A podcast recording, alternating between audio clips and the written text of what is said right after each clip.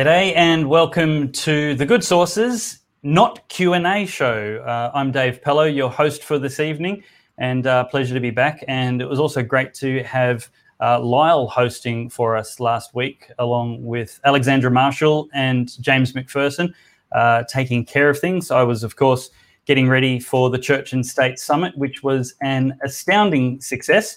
That all went remarkably well.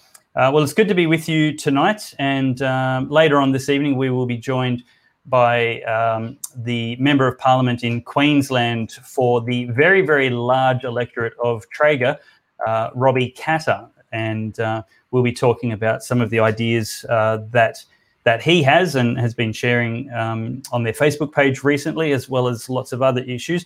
But joining me in the studio tonight is Damien Coory. Fantastic to finally get you under the hot lights, Damien. It's nice to be here. It's nice to be here in person and not down the wire.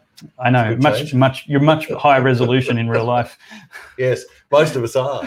How was the church and state conference? Were you happy with it?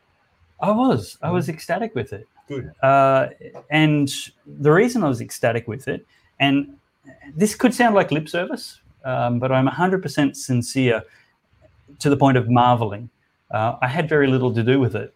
It, it, felt it felt entirely God blessed. Oh, that's uh, everybody, you know, there was an ease to yeah, everything. Yeah. It just worked.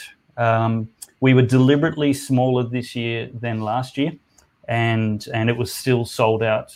Uh, we we couldn't we couldn't give people enough seats because we were choosing to make it small, and a record number of people watched online. But uh, there was just a coordination between the whole event, which um, which I couldn't have felt like, I, I couldn't yeah, have yeah. managed. Uh, yeah. It was too too coordinated for, for me. And again, I'm not not being falsely modest. It was literally just it, you know what it is. It's credit to um, the teamwork spirit, the teamwork of of Christians from various denominations.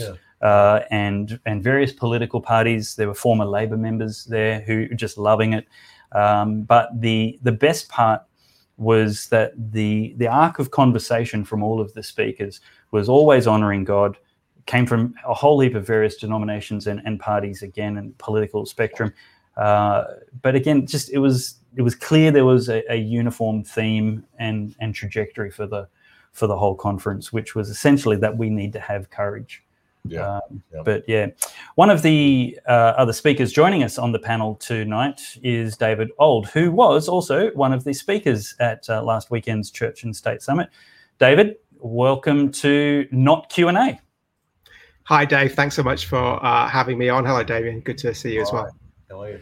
Now, uh, for the record, gentlemen, I'll be Dave. He can be David, so we can uh, clarify who's who um, in the zoo. Uh, David, your uh, topic, I, I, don't want to talk about the summit forever. Um, sure. We'll be releasing, um, it's just not on the agenda tonight. Um, but I, you know, you were one of the favorite topics um, at the summit because you were talking about what to do when your church is embracing false teaching. And uh, you actually surprised me a lot. One of the reasons I invited you was because you've encountered this and stayed. Um, and I didn't necessarily want somebody who's going to say burn the place down, which you certainly sure. didn't. um, I've had my yeah, moments though. I've had my moments. you really did come out strong. You really, uh, I think one of the profound things I took away from it was you said uh, the pulpit has all the power, uh, not the pew. And and so when it comes to setting the culture or changing the culture of of what's being taught there. Um, that uh, yeah that was that was um, all in the power of the person preaching. Yeah. Yeah so look um, it was said to me a long time ago by a guy I trained with in London, and uh, I think certainly the evidence around us is that um, the churches, denominations that have gone downhill, have gone downhill from the pulpit and where you see churches that are restored that are brought back to to great uh, health to genuine christian gospel believing health it's it's from the pulpit again. Uh, uh, uh, and so just um just that word of i think just realism and caution to people as they're frustrated. One of the things i told the summit was one of the regular messaging i'm getting is from uh, people who've been in parishes or churches for years and then uh, they just go what what do i do here? The, the new minister's a complete fruit bat uh, just teaching all sorts of nonsense and allowing this kind of just garbage to go on. What do I do? And I, I'm regularly having to say, you know there are things you can do, but ultimately you need to be realistic about about what's going on. Yeah. Yeah. Yeah. Absolutely. Yeah, how, how do you um? Well, it just I didn't I wasn't there, of course. Um, I was Yeah. unable to do this this year. But but what was the um issue for you, uh, David? That that, that arose in in in your church, Church of England? Yeah. Sure. So I'm an Anglican, yeah. So originally Church of England back in England and now ordained in the Anglican Church of Australia uh, here. So look, the issue that most denominations are grappling with at the moment, the presenting issue is um, is sexual uh, morality and sexual ethics, and so obviously questions around homosexuality, and then some related questions around gender identity. What's really going on, of course, is that underneath uh, it's really about where authority is in the church. Is it is it is it really in the Bible? Does God speak to His church and rule His church through the Bible, properly read and understood, or are there other sources of, of authority and are there people who are paying lip service to the Bible? So uh, that works its way out in various different ways in different generations. Uh, our current presenting issue is the the sex mad culture around us, uh, making us ask questions that we we would never have asked before, uh, and coming up with answers that the church would never have come up with before. Uh, yeah, so that's that that's the main uh, uh, issue for us. right. I um, I think that leads us nicely into the topic of the week uh, and weekend, and and that is the rape allegations made against our, our federal treasurer. Uh, now he has been um, accused of a rape in 1988 when he was 17 years old, and uh, tragically, the young lady who made that allegation um, passed away from suicide last year the day after she told police she no longer wanted to proceed with making the complaint. Uh, now, now this is tragic, and one of the um, things that I'm actually most aware of right now is how fragile Christian Porter is looking. Uh, I I think it's entirely likely uh, that if innocent, and he's entitled to the presumption of innocence, which which is a, a facet of this topic we need to get to. But if innocent, this public uh, witch trial, this public show trial, it's not trial by media, it's actually trial by Twitter uh, and media just piling on late. Um, it's actually very, it's not at all unlikely, and we should be very careful that we're not giving ammunition. Uh, I, I don't want to, I don't know how to phrase this more carefully or, or accurately, I want to be careful that the media isn't creating another death from suicide because of the absolute harassment and persecution of a man who's entitled to be presumed innocent until proven otherwise. A man whose whose case the police have said there's no case to answer, uh, and and and yet we're seeing people insist uh, that because the police have said there's no case to answer, there's no admissible evidence that can be proceeded upon, that they're after a different trial because apparently the rule of law isn't enough for them. They need the rule of Twitter or the rule of media trials, uh, as if the police are incompetent or unwilling to do a professional and thorough investigation to the requisite standards of justice. Uh, that is uh, truly worrying. Damien? It is, yeah. I, mean, one of the, one of the most disturbing things that I uh, heard yesterday was one of the reporters uh, saying that you haven't you haven't answered to the court of public opinion.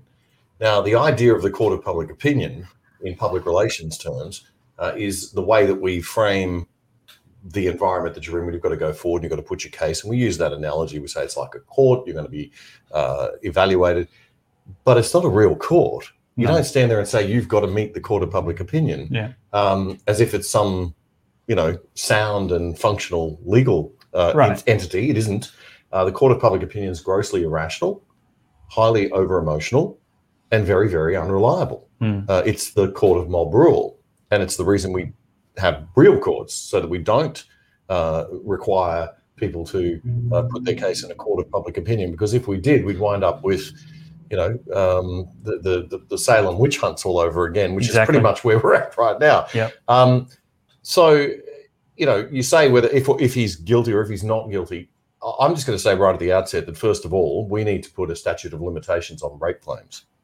Uh, 33 years is utterly ridiculous. Of course, Uh, there's now no I think there needs to be a ten year, maybe a, a period. Um, but you you're dealing with a crime that is already incredibly difficult to prove, even within a couple of weeks uh, of it happening. If someone laid charges a couple of weeks after, it'd be very hard to prove.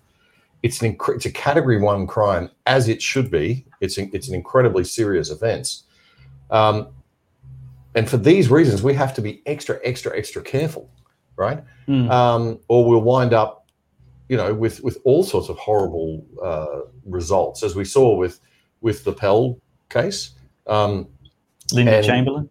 Lindy Chamberlain, um, and and we, are we going to see it again? I mean, it's just it, it's it's appalling to me um, that we that we are even entertaining a discussion about something that happened so so long ago. I'm afraid, and I, and I think we've really, as a society, got to say, look, what's a fair and reasonable period, and put a statute of limitation on on crimes um, like this. Otherwise, anybody could be accused, um, and literally anybody. And that's exactly what uh, what he had to say in the press conference. Is like, if this is the new standard, uh, we might as well not have an attorney general. Uh, and thank you to Bill Summers who corrected me. I called him the treasurer before. Uh, Christian Porter's the federal. Uh, I called him the treasurer. He's the federal attorney general. Thank you, Mm. Bill. Um, and you should have picked me up on that. I wasn't paying enough attention. Good admission. Um, yeah, I had somebody on, on Twitter today tell me that I wasn't interested in the evidence because I didn't want a a uh, public inquiry, and I'm like, well, actually, no, sir.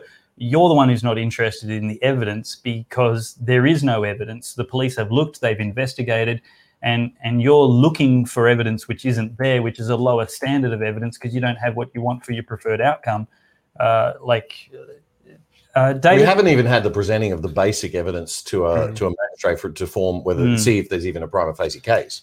So uh, I heard a QC on ABC Radio tonight, uh, quite bombastically insisting that um, this was a, a credible allegation.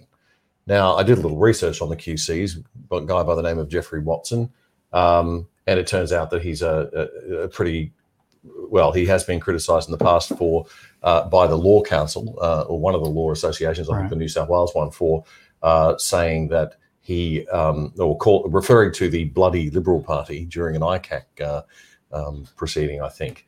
Um, and so he he is he is somebody who has a political agenda um, on the ABC, professing that there is, a, a, a, you know, this is a credible, credible uh, allegation. Well, what makes a credible allegation? How can an allegation that's 33 years old, uh, and, and with all due respect to people with mental illness, I mean, this woman had bipolar disorder, and if you know what bipolar disorder is, people swing from states of mania to states of severe depression. Mm. Um, therefore, in a state of mania, there could be some degree of of, of uh, embellishment or aberration in her perception of the past, considering how long ago it was.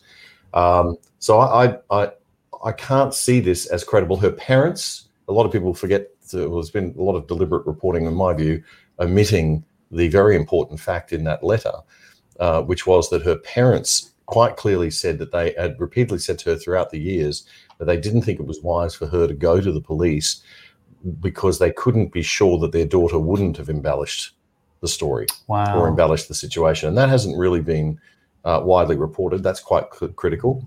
ABC Radio this afternoon uh, talked about, um, again, uh, in the interview with, with uh, Jeffrey Watson, um, uh, they were talking about the question of whether or not that embellishment.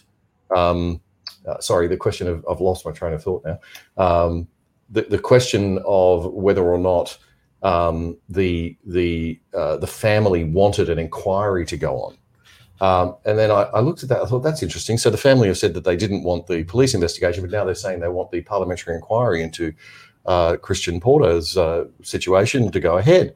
And then I looked it up later, and it turns out that what they were saying was they wanted the police inquiry into the death of their daughter to go ahead in South Australia, not the inquiry into Christian Porter. But nobody on the ABC made that distinction or cleared that that up.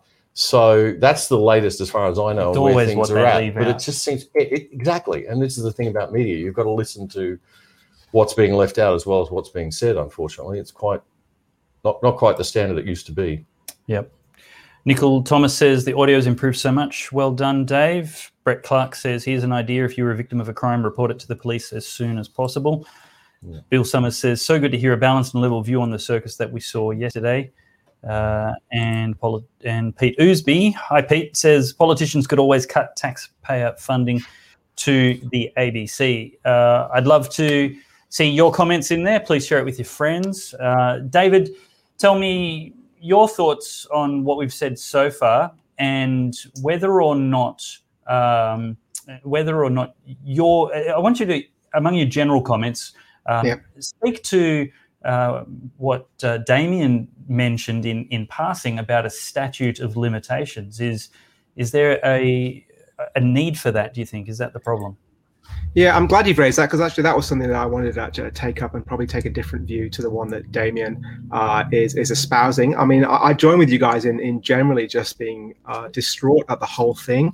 Uh, not only have you got um, a young woman who's died, uh, possibly something's gone on in the past that's that's exacerbated uh, the mental illness uh, that, that, that she clearly suffered from, but now you've got, as we've said, this this this this trial by by I want to say trial by media. Uh, that's part of what's going on. Trial by social media uh, mm. and, all the rest of it. Uh, uh and again, I've been I've been uh, one of those saying online that surely surely the presumption of innocence must be something that we've got to what we've got to uphold. And I think it, it's hard, isn't it, when when you've got heinous a heinous topic like this and when when these crimes are committed it, they're, they're, just so awful that we we we all want to see justice uh, be done. Uh, and yet, the presumption of innocence, uh, this is a basic principle that we've got. Uh, we are prepared to let guilty people go free in order that innocent people are not convicted. That's a basic premise of our, of our legal system. And it does seem that the right. way that some people are talking um, really, really uh, is, is, is undermining, undermining that. On the statute of limitations, I think I'm going to take a different view. I, I um, having worked with a number of people that have been actually had sexual assaults uh, against them and, and, been in that field a little bit. Uh, I think the thing we've got to be aware of is that sometimes it takes a long, long time for mm. people to muster the courage to actually report these things. And while 10 years does feel like a long time, and while in principle we want to go, yeah, if something happens, you ought to go and report it immediately. I think the reality that we've got to um, face up to is that for some women, it takes a huge amounts of time. Uh, whole generations often will sometimes pass before they feel ready to address uh, and, and, front up on on on on those things. I would suggest, however, that the things we've also discussed that that that the further back in time we are, the even more difficult it is to prove. And it's very difficult to prove anyway, isn't it? Because ultimately, a lot of these things uh, do come down to uh, one one testimony against another. But I'd say that the um the the, the period of time between uh, the alleged event and then the reporting of it uh, is its own natural statute of limitations. Uh, so the further away it is, the harder it is going to be uh, to, to demonstrate it. But I would be reluctant to have any limit on it, just given the way that I'm aware that for some women it's really hard. And then of course we should also be aware that we have many cultures now living in Australia where it's doubly hard for them because of cultural uh, stigmas and things uh, about this. Mm. Uh, I certainly uh, I deal with a number of cultures in the in the church that I deal with in Central Sydney, where um, where when a woman is is maltreated by a man, uh, large elements of their culture will blame her quite quite quite openly. Mm. She must have done something wrong. That that kind of stuff. So, so just a word of caution from me there, uh, even as we want to uphold those general principles. Yeah, I um, I, I agree. Uh, I think there's a I think there's a sensible call, uh, a sensible element in the call for a reduced statute of limitations. In, in that, um, I understand where it's coming from, but I'm also familiar with Andrew Evans as the leader of the Family First Party in South Australia, uh, actually removing the statute of limitations for victims of child sexual assault. Um, and many, many people were able to be brought to justice, satisfying a, a standard of, you know, a burden of proof.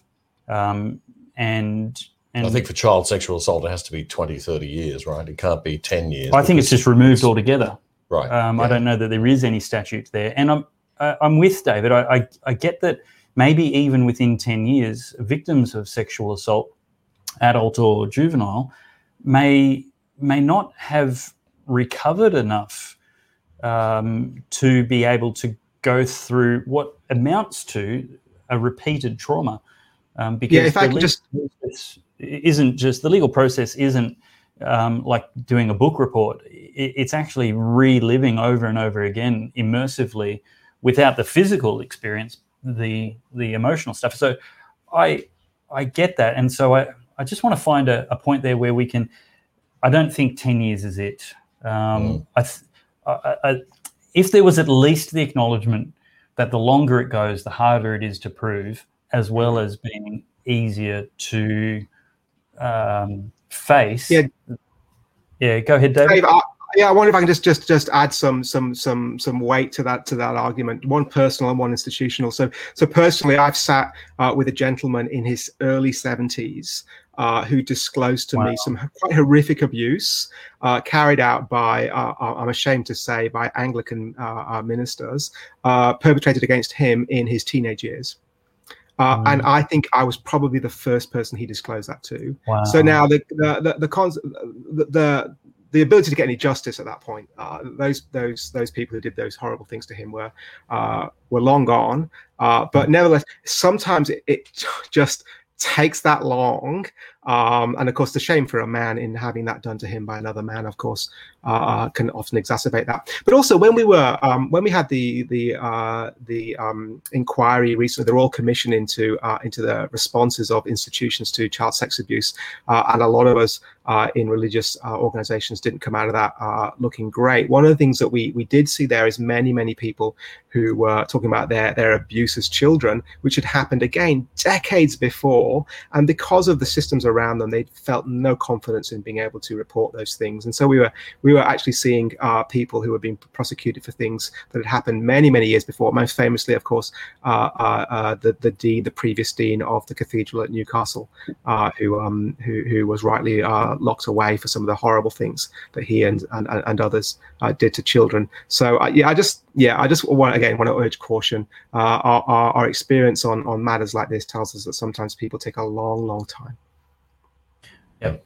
Yeah, I, I, would accept that as a as a fair rebuke of my call for a statute of limitations. uh, look, Damien, I'll take it. I'll take I it that you've not had.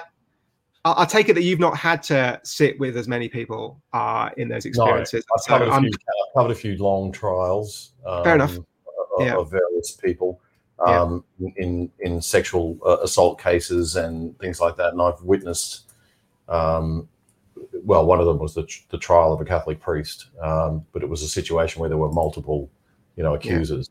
Yeah. yeah. Uh, and the other was, uh, well, there were a couple of them, but I had a, a, a, former teacher of mine actually that I had to sit through his trial. Um, wow. Yeah, yeah, quite interesting. Um, did you escape unscathed? Yeah, I did escape unscathed, thankfully. How he wasn't was my class teacher, but he was a teacher. Of, um, for you? No, it wasn't actually. Apart from the you know revolting nature of the evidence, it was, sure. it was okay. But it wasn't yeah. related to anything that he did while he was a teacher. He became a, uh, a psychologist after that and was abusing people in a different circumstance. But, oh wow! Um, yeah. So uh, yeah, I, I, I mean I, I I have also seen a young man go through hell, uh, being falsely accused by an overly rabid um, organization. Um, and, and that case upset me a lot, um, seeing a young man being hauled over the coals for absolutely, uh, uh, you know, he, he says, she says sort of situation. Um, so I just, I, I, do, I mean, it's an incredibly difficult area. It's an incredibly, that's, I think, as David said, you know, there is kind of an inbuilt natural statute of limitations with the period of yeah. time that passes, right? Yeah. That you, you can't yeah. find the evidence or you can't get the evidence. Um, I think the lesson surely then is that we, we just need to be careful on both sides, right? We just need to be careful both looking after those who make allegations uh, and caring yes. for them in, in a, in, a, in a uh, an appropriate uh, uh, way. And also, we, we we do need to again defend this uh, this presumption of innocence, and we need to do that even if um, there may even be some other stuff that's going on around that's circumstantial or, or whatever that, that, that may indicate it. Uh, um, and you know, the elephant in the room is that the previous things have been said about Porter uh, and and some of his behaviours uh, being spoken about. I mean, now the ABC think that that's that's that's that's now fair game, and so in their in their reporting on um, on the current issues, they're of course constantly referring back to that. Uh, to uh, they would say, I'm sure, to provide context, but of course, uh, it, it's it's to it's to flavour uh, the mm. way that things are done. But we want to say, even in those circumstances, um, yes, he may have been a certain he may be a certain type of guy, but that doesn't that doesn't remove this this this right that he has to the presumption of innocence. Uh, and so we just need to be really uh, really careful. Mm. Yeah. I mean, we're talking about a serious category one crime here. This is rape. Yeah. This is not a, Absolutely. You know, sexual harassment, as hideous as it is in the workplace, mm. is a, a, slightly different matter. Um, yeah. And I do get concerned when I see journalists, and particularly the ABC, trying to frame a discussion uh, with all of this. And, it, and it's pretty much what Louise Milligan does quite a lot with her books. You know, I mean, she'll paint a picture, and you're reading this narrative, uh, and then you get the sucker punch of, you know, well, here's the big the big bit. The Four Corners story last year apparently was supposed to go ahead with the Porter allegations in it. That's why that story, I don't know if you saw it, that Milligan did last year about the culture at Parliament House. When I watched that, I thought, this is just, this is an absolute beat up. There's nothing here. There's no there there. There's mm. no substance to this. And that's because it was legal, uh, apparently, I understand from sources close to the close to the production that told me. For those not was, in media, legal um, means uh, yeah, it's been the lawyers have come in and said you can't, you have to take that out. The lawyers have taken the and so big risks out of it. Yeah, so they've taken the guts out of the middle of her of her four corners piece. Yeah, um, and basically left this shell of a story which didn't really play very well. Try it sounded like a bit of a beat up trying to say that there's this culture that happens in Canberra, but it just sounded like a bad workplace culture that you know you could pick a few cases you put it together you could say it was happening almost anywhere. I mean i think yeah. i'm not saying we don't have a problem in canberra. I think the problem is booze. We can get onto that later. Yeah. Much, look i want to i want to get onto culture now because um, we we've got this um, we've got this article here that i was drawn to my attention was drawn to by um, the younger turnbull daisy uh, and she's written an article saying that parents must talk to their sons about consent earlier and more explicitly. And, and as you can imagine, um, as a family of leftists, uh, she's essentially saying um, that we need to basically tell boys uh, what rape is, what sexual assault is. And, and girls need to know this as well because apparently they don't know when a line's been crossed. And I'm I'm I'm reminded of the pagan, absolute idolatrous pagan culture that Israel was before God led them out of Egypt. And then he gave them the book of Leviticus with instructions like it's a bad idea to sleep with your father's wife. Um, and just other things which should have been really fundamental. Um, so that was obviously a pre-Christian nation, and and I'm wondering what Daisy Turnbull's family was like, what her brother was like. Uh, because in my family, teaching my sons what consent means is entirely insulting. It's it's a complete exercise in redundancy. Uh, what I've taught them is you don't have sex outside marriage. Even if the girl's begging you for it, you, you don't do it you you don't get drunk. You never drink to a point where you're lacking inhibition or self-control. Uh, you don't be in compromised situations with members of the opposite sex. Um, you don't let your friends do that either.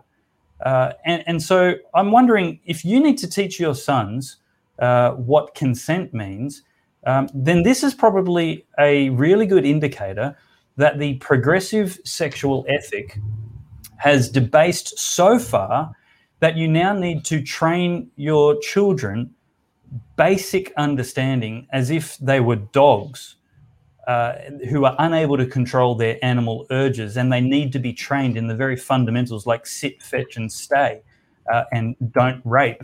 Uh, this is absolutely an indictment on the progressive sexual ethic, which started in the 60s with free love, progressed in the 70s with divorce on demand, and, and now you have to teach your sons not to rape women. Well, shame on you if that's the culture and you need to teach your sons not to rape. How about we return to the Christian values which made Australia a safe place to be a woman and to raise sons? where we actually respect women, where we treat people not as uh, sacks of meat to be consumed, but as people with not just a body but a soul and a spirit as well. And And loving them means embracing every part of their being and not just one part of their being. Uh, Daisy Turnbull said, and she quoted Mia Freedman, said, What we need to do is to teach our sons uh, to hold back a girl's hair when she's sick instead of taking advantage of her. I'm like, why is your son or your daughter in that situation? Here's the problem my kids would never be there. Like, uh, don't yeah. take advantage of a girl when she's drunk. What? What are you doing with a girl who's drunk? She's far nowhere near good enough. Well, if you. are doing anything with a girl who's drunk, you need to be looking after her and making sure she's safe, which is what we did in my day. You know, or, you, you'd be or how about and protecting her from any risk. Sorry, David. Or, or how about three drinks previously actually manning exactly. up and doing what men are meant to do, which is to, yes. with great care, look after the women around them. Ah, I hope that's yes. not patronizing, it's patronizing or anything, but it's just, just you know, who, who exactly. what men are meant to be. And actually say, do you know what? I wonder if you've you might want to have a glass of water now instead. I mean, I um, I think the problem with with what's been said here, just that the no, I mean, no, the consent thing obviously is, is, is an important issue, right? And our kids are actually uh, had it. Uh, uh, my my teenage boy had it at his, his Christian school just a couple of weeks ago. I was actually pleased to see that they're uh, addressing that. But to say that that's it in the way that she said it is actually hopelessly reductionistic because it's exactly. it's it's not it's not getting what's really going on which is that actually here's what i do with my i've got one i've got uh, three kids one teenage boy one teenage girl. With my teenage boy what i'm doing is i'm teaching him what being a man is about. I'm teaching him that about what i actually say to him and then hopefully by the way he sees me treat uh, his mother and his sister i'm going as men our job is to look after and care for the women who are in our lives, uh, and we have various degrees of responsibility. But we have a generic responsibility as men towards to, to, towards women because they are different to us, and they are in many ways more vulnerable than us. And that's just your job as a man. Now, uh, I want to get you to man up uh, and do that. Of which, of course, consent then is just a given, right? The issues of consent are just a given, but they come within a much bigger package. But what we've got is we've got a whole generation that's been raised a different way. They've got everything in the media telling them uh, lots and lots of different things. They're told the whole idea that men have particular roles in respect to women is abhorrent and patriarchal and the rest of it. And then we're surprised after we've fed them a whole bunch of porn as well, uh, where all these women are sexual objects and willing all the time. Uh, then we uh, then they're surprised that they behave in these ways because young teenage boys are, are coursing with hormones and give them a few drinks and I'm, I'm afraid they do dumb stuff and that's which is appalling right but but they're yes. doing it because there's no framework around them to yeah. help them to guide them through those very very important years i think if we take that um, you know the the, the very strict uh, conservative uh, position that you take as, as a conservative christian, christian um, and we sorry to correct you. I just I'm just trying to be Christian, not conservative. No, no, I get it. Um, whether Leviticus is my favorite book of the Bible, we can talk about that later. Um, but hey, uh, it's great if you're coming out of 400 years of slavery in a pagan culture. Fair enough. Um, I would just say that I, I, think that or feminism, we, we have a problem. We have deeper sorry. cultural problems, right? And and I think right. feminism went off the rails uh, to a certain extent, and yeah. and we've now uh, said to boys, uh, look, you don't have any place taking care of women. Uh, I said in the podcast this week that the genders are, uh, are equal, uh, but they are different. And even though we might be moving away from uh, typical gender norms of the past, we can't wipe away thousands and thousands of years of you know evolution and and what God has has intended for us as obviously in our physicality um, and, and in our thinking. Uh, and I think there is a very strong case to be made that men are supposed to take care of women.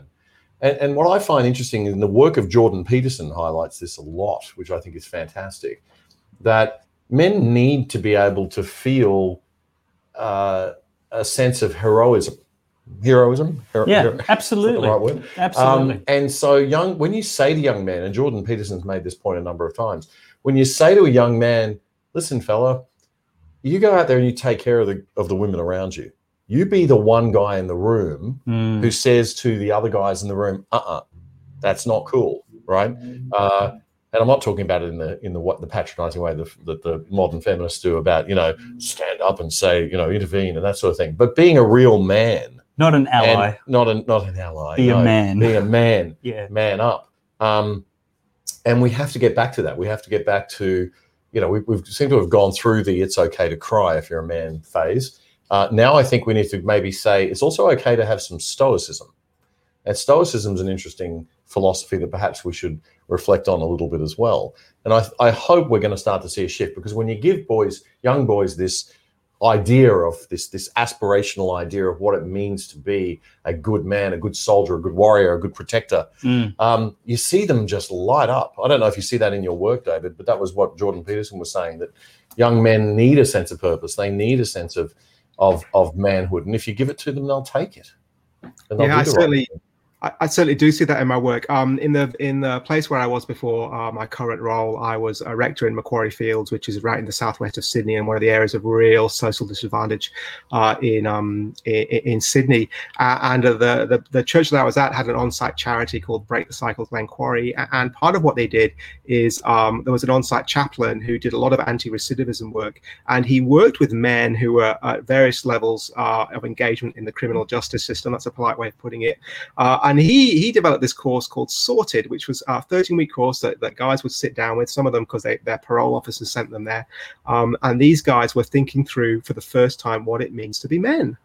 Uh, Mm. and and they they'd grown up in a um in a culture where for a generation they had been uh, frankly neutered um and and it actually it shocked the way that the sexual revolution had worked out in these far more disadvantaged working class areas now if you're sitting uh, in your in your your apartment in I don't know uh, on the on the harbour in Sydney, sipping your Chardonnay, watching the the Queen Mary uh, steam into the harbour. Um, you're probably doing a well uh, a great job, and actually your situation actually in some sense protects you and barricades you from the effects of the the crazy sexual revolution that's going on. You can afford to talk about free love and uh, you know and the separation of sex and marriage and all those kinds of things because you've got some protection against it.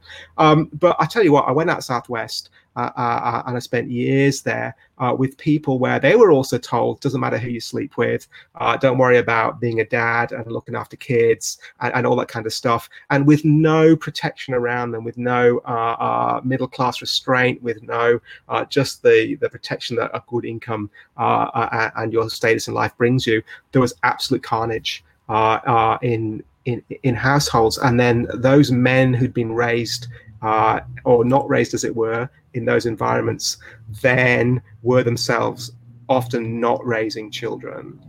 Uh, Mm. and, and it was it was awful. And all of a sudden, you see why you've got generations of men who are just just messing up because their dads were told not to do what came naturally to them, uh, and then they didn't even know what to do with their own children. Uh, and, and and and and here we are. So yeah, I want to go teaching kids about consent. Well, of course, that's a proper thing to teach about, but it's just hopelessly reductionistic. It is. It is. i- If you don't take the whole package, you just can't take one little bit of it and think it's going to work. Mm. Yeah, excellent. Look, I um, uh, I, I agree. We we need to, I guess, talk to the people. We, we need to deal with the reality of where we're at, and that is a culture where uh, men, young men and young women, have been taught to behave like animals, um, and that it's okay to behave like animals. And now we need to train them like animals in in basic um, Yeah. behavior. It's interesting. Um, Yeah. But nevertheless, I don't need to teach my sons about consent because you they're never, if they follow my advice, going to be in a situation um, where you know they don't have a wedding ring on with the person that they're engaging with. Like it- that, and wedding ring doesn't mean you get to rape your wife. I don't want anybody to construe that. And trust me, people are stupid enough to think I might say yeah, that. Yeah. But um, what I am saying is a, a really great quote, actually, really great, great pearl of wisdom from uh, Robin Hood, Men in Tights. No ring, no dingaling. Uh, so that would solve uh, a lot of the problems. Joe Biden, no ring, no dingaling. Uh, you know the uh, her chaperone, the maid, the nanny or whatever that Maid Marian had. Um, I think we've just got to get the sexual culture back. Look, and where to blame? Let's be. Let's face it, right? I don't think as religious. Uh, I'm not hugely. real I'm a practicing Catholic, but I, I I think we've done a pretty bad job, and I'd be interested to hear what David says about this because I I'd, I'd like to see what it's like from from the perspective of the church. But I think we've generally done a pretty bad job of dealing with, with the church is not great with human sexuality. Um, I think there are urges, there are issues, there are there's the question of homosexuality, there's the question of all sorts of different um, types of you know there are people who are born with you know uh, who are genuinely transsexual or uh, and and I don't think as a certainly Transsexual? my you mean intersex? Intersex. Sorry, I don't. I'm not up with the latest specific terms like you are. Definitions are it. super I- important. I really try to ignore sexual politics as much as I can, but um, it's not easy. Uh, but I think that we are there is a statistical occurrence of Yes, of yes. biological abnormalities called Right. intersex, right. There is, and, and which isn't a sin or immorality. It's it's like a cleft palate. It's something that needs correction and and compassion. Okay, so if if um, I guess what I'm saying is, we haven't collectively dealt with these issues. We've we've been very um, strong. I think uh, the church has been very kind of this is it, that's it. You know, uh, I, and I don't. I think society and culture has said, well, hang on a minute, that doesn't seem reasonable. Uh, and I think to a certain degree, some of that is okay. What I think we're in a state where I think we've gone now is we've gone so far to this extreme of sexual liberation and being sex positive and all of that sort of thing Mm. that we are really um i mean you know music videos are pornography now they are pornography They are. and when you said a piece of meat i thought um or animal behavior i thought of myself oh that's a bit much and then i thought no if you have a look at cardi b's last two video clips it is animal behavior it's Yeah. animals um and there is no sense of a connection between your sexuality and your and, and and respect for the other person and love for the other person Mm. so even if we are not uh, going to going to go right back to saying, you know, absolutely no sex before marriage, although I honour anybody who has that value, you have every right to have that perspective. Um, but even if we didn't go that far back, we've got to at least get. Let's just get the culture back to, you know, we don't jump into bed with everybody we feel like having to, you know, at, at the drop of a hat. And I would like to think that this isn't happening. Um, but my concern is that it, and- again, I'm a little out of touch because I've been away for a while. But my concern is that in Australian culture, um, in the teenage environment now, uh, the the respect for sex as an extension of an expression of love and a spiritual connection is lost, um, and it's almost taboo to to even suggest that. And Yeah. the sex education in schools today is all biological. Uh, in the extreme, I'm not saying the British system where my kids were going last year, uh, I, I couldn't believe some of the stuff that they were being taught. Yeah. Um, and and and we've kind of lost that completely. So I'd just like to see it come back, you know, halfway even would would, would make me a lot happier Right. as a parent of two teenage girls. I just I just think we've we've fallen off a cliff somewhere. Yeah, and and here's the the entire attack on family in in various aspects, which include um, the pill and abortion on demand and government funded childcare, uh, as well as as uh, sexual promiscuity. Um, is we've lost the value of motherhood. We as a society don't you know it's it's common for a woman who chooses to be a stay-at-home mum to feel looked down upon or less than um, even if it's not actively said and that's a tragedy uh, it's common for people who choose to be faithful to one person for their whole life and wait until sex to be looked at as if they're abnormal um, and yeah i'm right with you it would be fantastic if we could come back at least halfway to the point where sexual promiscuity wasn't celebrated as if that was a virtue. Mm. Um, like let, let's let's just call it for what it is. It's promiscuity. It's not the ideal way of doing things. I agree with you.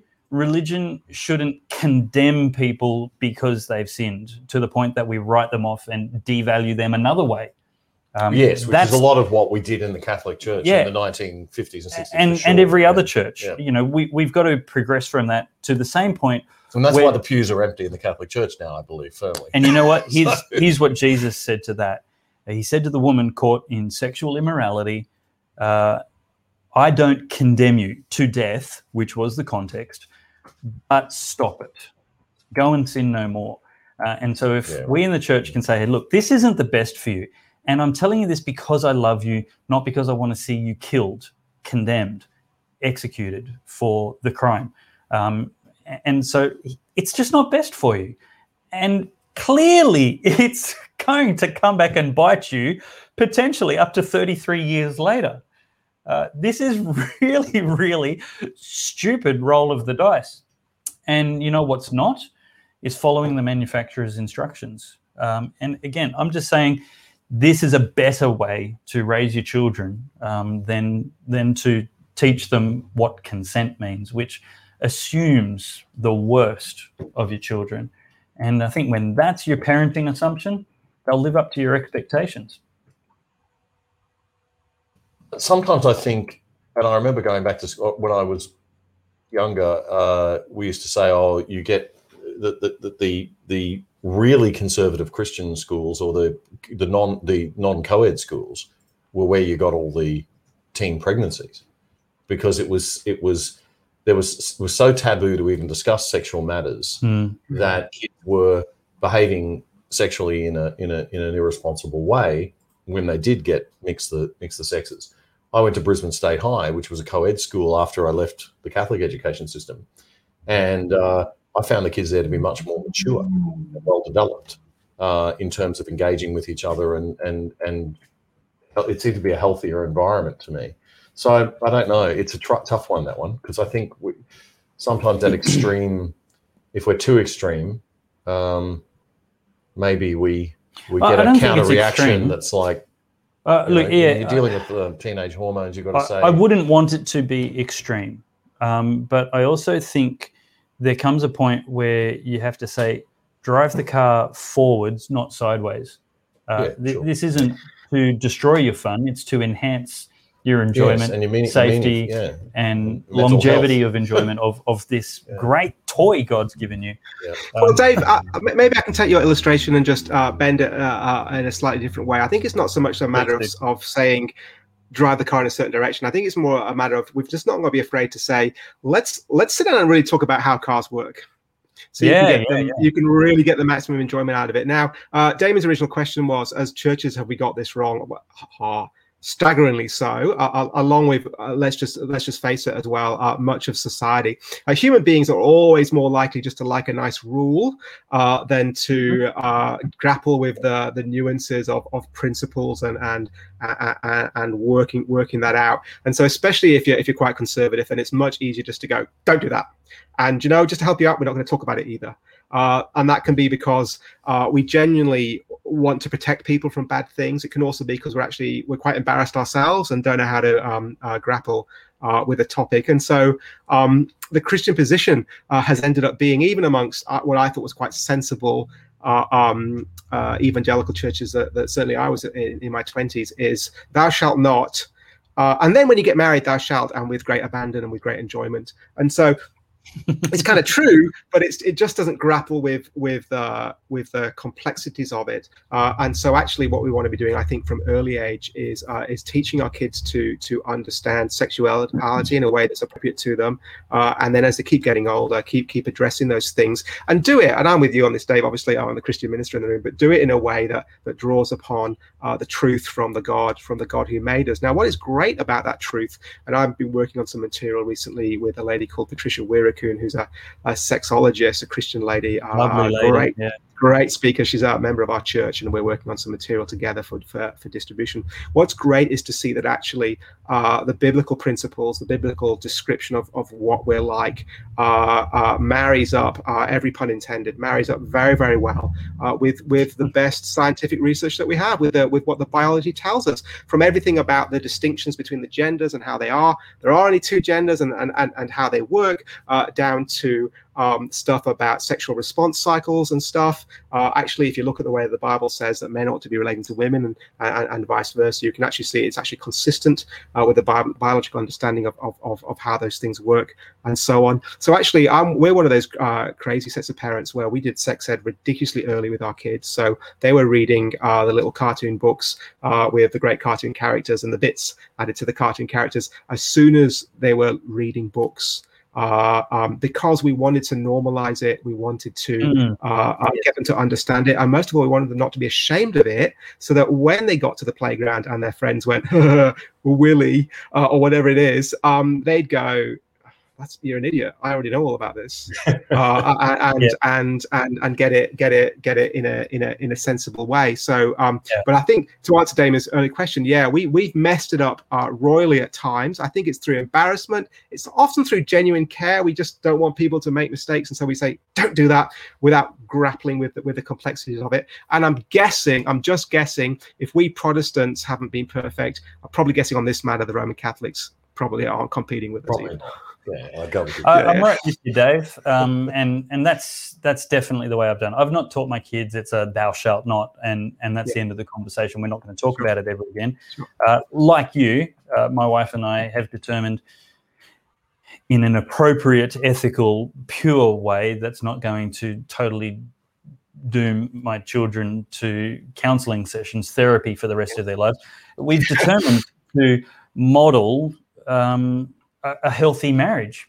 Um, we've had lots of really open, detailed conversations about sex, and very little of it has to do with scripture, and so much of it has to do with uh, clinical psychology, about the brain chemistry, um, mm. about yeah. the the the super glue effect, the bonding effect between a man and a woman who have sex repeatedly, and and how destructive that is to break, especially if you're uh, forming multiple attachments with different people through the yeah.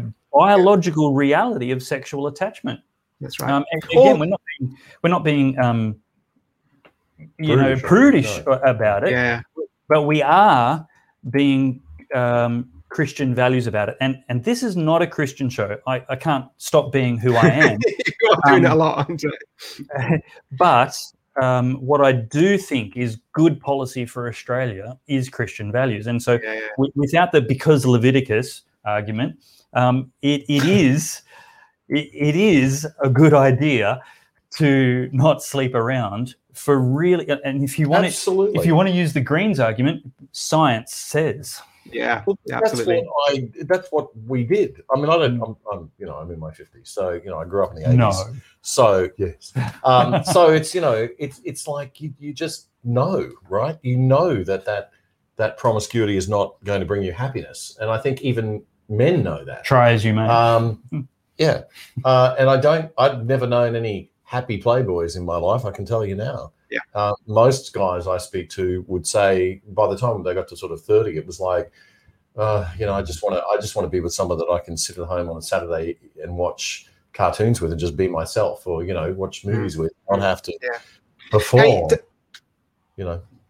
Dave, while we're while we're talking about uh, what we teach our kids, can we just briefly uh, combat that ridiculous notion that's been going around on a side conversation about this whole topic uh, that somehow I am victim blaming if I talk to my daughter about um, wisdom on behavior and perhaps even clothing yes. Uh, and, and, and, and, and other stuff, as though pointing out to her that um, she ought to be looking after herself and and, and not taking unnecessary risks uh, is somehow yeah. blaming her no, for something right. that happens. So all I want to say on that one, Dave, is that um, I will believe the people that say that that they actually genuinely believe it when they leave their homes unlocked, when they leave for work.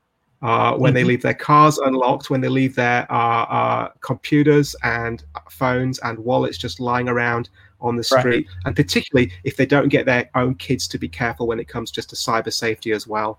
Uh, in all these different things, dealing with these things, looking after looking after minimizing risk because there are bad people out there is is never blaming the victim. It's just saying we've just got to be sensible. There are there are people out there who will do horrendous things. It's not your fault if they do them to you, but we can all minimize risks. I, I, yeah. It's irresponsible, surely, to think otherwise. Yeah, I wrote an article this afternoon, um, which is on the Good Sauce, uh, just dealing with Daisy Turnbull's article uh, and the lack of wisdom in there, and, and, also drawing into the fact that it's in the week where uh, people, leftists, progressives, were outraged because the chief of defence dared to tell his young cadets um, that there was a degree of responsibility on themselves to to behave in a way and avoid situations where they became easy targets and, and prey and dress appropriately of, of predators. Yeah, yeah. Uh, attractive alcohol alone. I think there was another fourth factor, risk factor that started with A. Um, but um, uh, you know, m- my point was that you know I want to teach my daughter to have enough respect for herself to understand that not everybody else does have the same level of respect for her. And, and so, given that everybody else doesn't have the same level of respect for her, she needs to make sure that she's avoiding those situations where she can be taken advantage of. For example, leaving her car unlocked or or you know playing on the road at a younger age uh, and and now it's you know what don't be drunk. Don't be alone with a strange guy who may take advantage of you. Um, and don't choose friends who would let you. Don't go to those events where it's possible. Um, protect yourself and you have enough respect for yourself. Uh, and and it's just a level of of basic parental care uh, and, and duty of care from anybody in authority, such as the chief of defense, to say, you know what, I can't control other people, but you can control yourself and you can avoid those situations which are reckless, recklessly risky. Mm. Yeah, I agree. And I, I think there's nothing I, I detest more than that whole uh, victim shaming, blaming argument, because I think it it is. It, it, I would refer to um, uh, the, the man who wrote the book, um, one of my favorite authors, and his name has just slipped my mind at the moment, but uh, it'll come back to me. Not Dr. Um, Seuss. No, not Dr. Seuss, unfortunately. Poor old Dr. Seuss, a whole other story. Um, no, but I think the the idea that um, you know we have to have the other side of this conversation. Yes. And the other side of this conversation, our society is ignoring because it doesn't want to go there, mm. and they don't want to go there because it does lend itself to this question of uh, victim shaming, victim blaming. But we have a society that uses media and advertising, persuasion, uh, uses sex as to sell things. Yeah. Uh, it's always been the case, but never so much probably as now uh, do we see um, sexual advertising directed at men um, in all sorts of ways. And uh, I know that there was probably, you know, that we've restricted now some of the explicit use of bikini models and things like that. But you've only got to look at some of the incredibly seductive imagery. Um, it might be more covered up, or it might be a little less, uh, you know, cheesy, but it's nonetheless, you know, this is an extremely uh, strong sexual culture where where we are constantly putting before boys and young men uh, images that are, you know, highly sexualized and and in the extent of uh, to the extent of the, the, the, semi-pornographic music industry and the music videos to the full pornography that's available to them far too readily and accessibly online. Now given all of that um, we can't sit back then as a culture and say there's no responsibility whatsoever or there's no power in the hands of of women yeah. um, there is power in the hands of women. Young women know how to use their sexual power, and they know some of them do abuse their sexual power, just as young men abuse yeah. their their physical strength and their physical power. And we have to be able to have that conversation. Um, and so I think uh, you know the time has come where uh, we have to say, look, you know, um, some of the clothing and some of the way that things are, uh, you know, some of the stuff that you're wearing is not appropriate. Um, and there has to be you know some degree of I don't know, um, you know, modesty uh, in the way bring brought back into the way that we that we dress and yeah. the way that we flaunt um, and and use sexuality uh, to, to attract the opposite sex. And I, am not a prude either. I, I, don't see any reason why a woman can't use her sexual power in the appropriate way in the appropriate place, uh, which is to attract a a partner. Um, but I don't think and I don't think that women have a, have to hide their beauty or you know not hmm. decorate, mm. not be decorative. And design is a wonderful thing, and and seeing a beautiful woman dressed beautifully is a wonderful thing. But hmm. again, it comes back to the context of that, right? It's it's it's mm. this is it is it done with respect or is it done with sort of a brash, horrible kind of sense of you know just just flaunting power and and uh, yeah. On our culture. You know? Yeah. And dare I say, sometimes, uh, especially our, our young women, are, aren't aren't really aware of what's going on. They're actually not aware of, of what they're doing, but they are they are being fed again the same images about what beauty is, and it's a lot more sexualized than it than it needs to be. Um, so, as you can imagine, in in, in a church environment, uh, we occasionally uh, sit down and have the chat, and we think very very carefully about it as we're talking to, especially our young guys in their twenties, because they they really want to think hard about uh, relation romantic relationships and relationships and sexuality and all that kind of thing. They want to take it seriously. They want to do what uh, they think is the right way, uh, the best way, as David has been saying it before. But one of the things that we have to find just a, a gentle but important way of saying to, to, to, to young ladies is basically, we reckon you all want a man who looks in you in your eyes first and foremost and not somewhere else slightly lower. And then saying well give him a chance. Give him a chance. To you know understand what they're like understand what men are like, understand the power that you have, which, as you said, Damien, can be used very, very powerfully and often in good ways, right? Uh, um, but understand that and, and, be wise about about uh, about about what you're doing, uh, and also recognize why you've chosen to dress in certain ways in the in, uh, in the first place. That you're you're swimming in this culture uh, that says uh, that can't discern between beauty and sexualization. it hasn't it, it, it, no longer sees see, sees the distinction. Uh, we now live in a culture. I, I, credit this term to Steve McAlpine, who's a, a church pastor in in, in Perth. Uh, he calls it not the secular but the sexular culture uh, that, that, that we now live in. That's that's the predominant that's the predominant um, uh, prevailing influence upon our culture. And the irony is, we as conservative religious types, we get said, "Why are you banging on about sex all the time?" And you just want to go, we're the ones? Really? We're the ones? The reason we talk about it is because you guys are obsessed and somebody somewhere needs to talk some sense to you. Um, and we have to start having that conversation about female sexual power and the abuse of it. We also have to have the conversation about the abuse of female sexual power in the workplace, uh, because we've had the conversation about men being inappropriate in the workplace. And I think that's hopefully the the early Me Too movement, which I supported for the first few months um, before it got witch hunty. Um, I think that we need to we needed to have that shift. Um, I, have worked in environments where there was some pretty revolting stuff going on um, with with men acting inappropriately towards women in the workplace, and just about every other woman you talk to has got one or two stories about that. So there definitely was yep. a cultural problem there, and I'm glad that we've moved forward and fixed that. Yeah. Um, but I think that now we have to have the flip side conversation, uh, which is um, uh, that sometimes you will find women using and abusing their sexual power, particularly quite attractive women, and that's where it gets really, you know, upsets the the people who want life to be fair, right? Um, because the reality is that that um, you know that's another dirty taboo subject that we're going to talk about the question of beauty and aesthetics um, and the power that beauty brings. Um, so I think, you know, it's just such murky territory, um, which is why I, I, tend to be a bit of a libertarian and not want government to go into these areas because I think it's just too dangerous and too too too muddy. Yeah. Um, but I think as a culture, we have to maybe look at look at some of this stuff and talk about it a little bit more.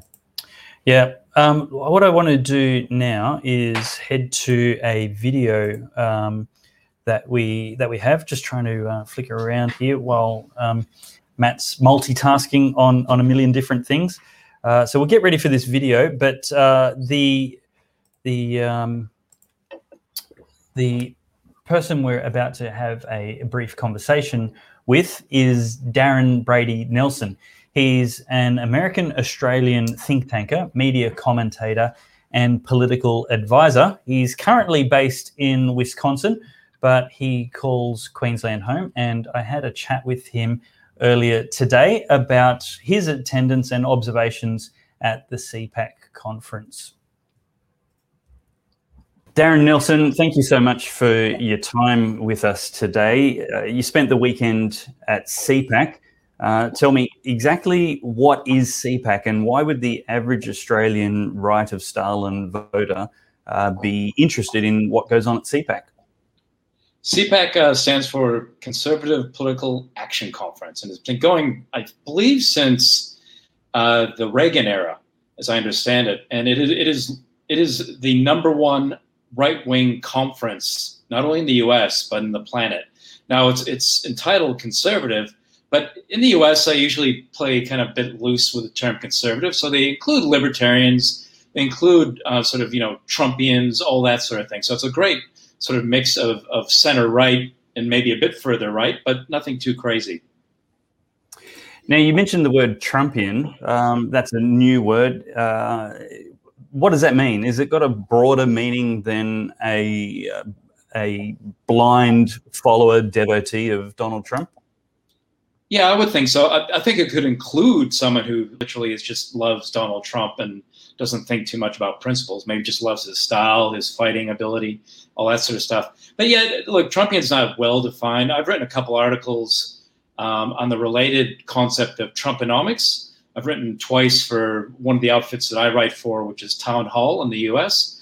And um, it, it's really an eclectic mix of conservative, libertarian, and populist ideas. Um, right. But it is surprisingly fairly conservative. It's not like light years different from you know the sort of things that, that Ronald Reagan stood for. Um, mm. Not in terms of style, but certainly substance.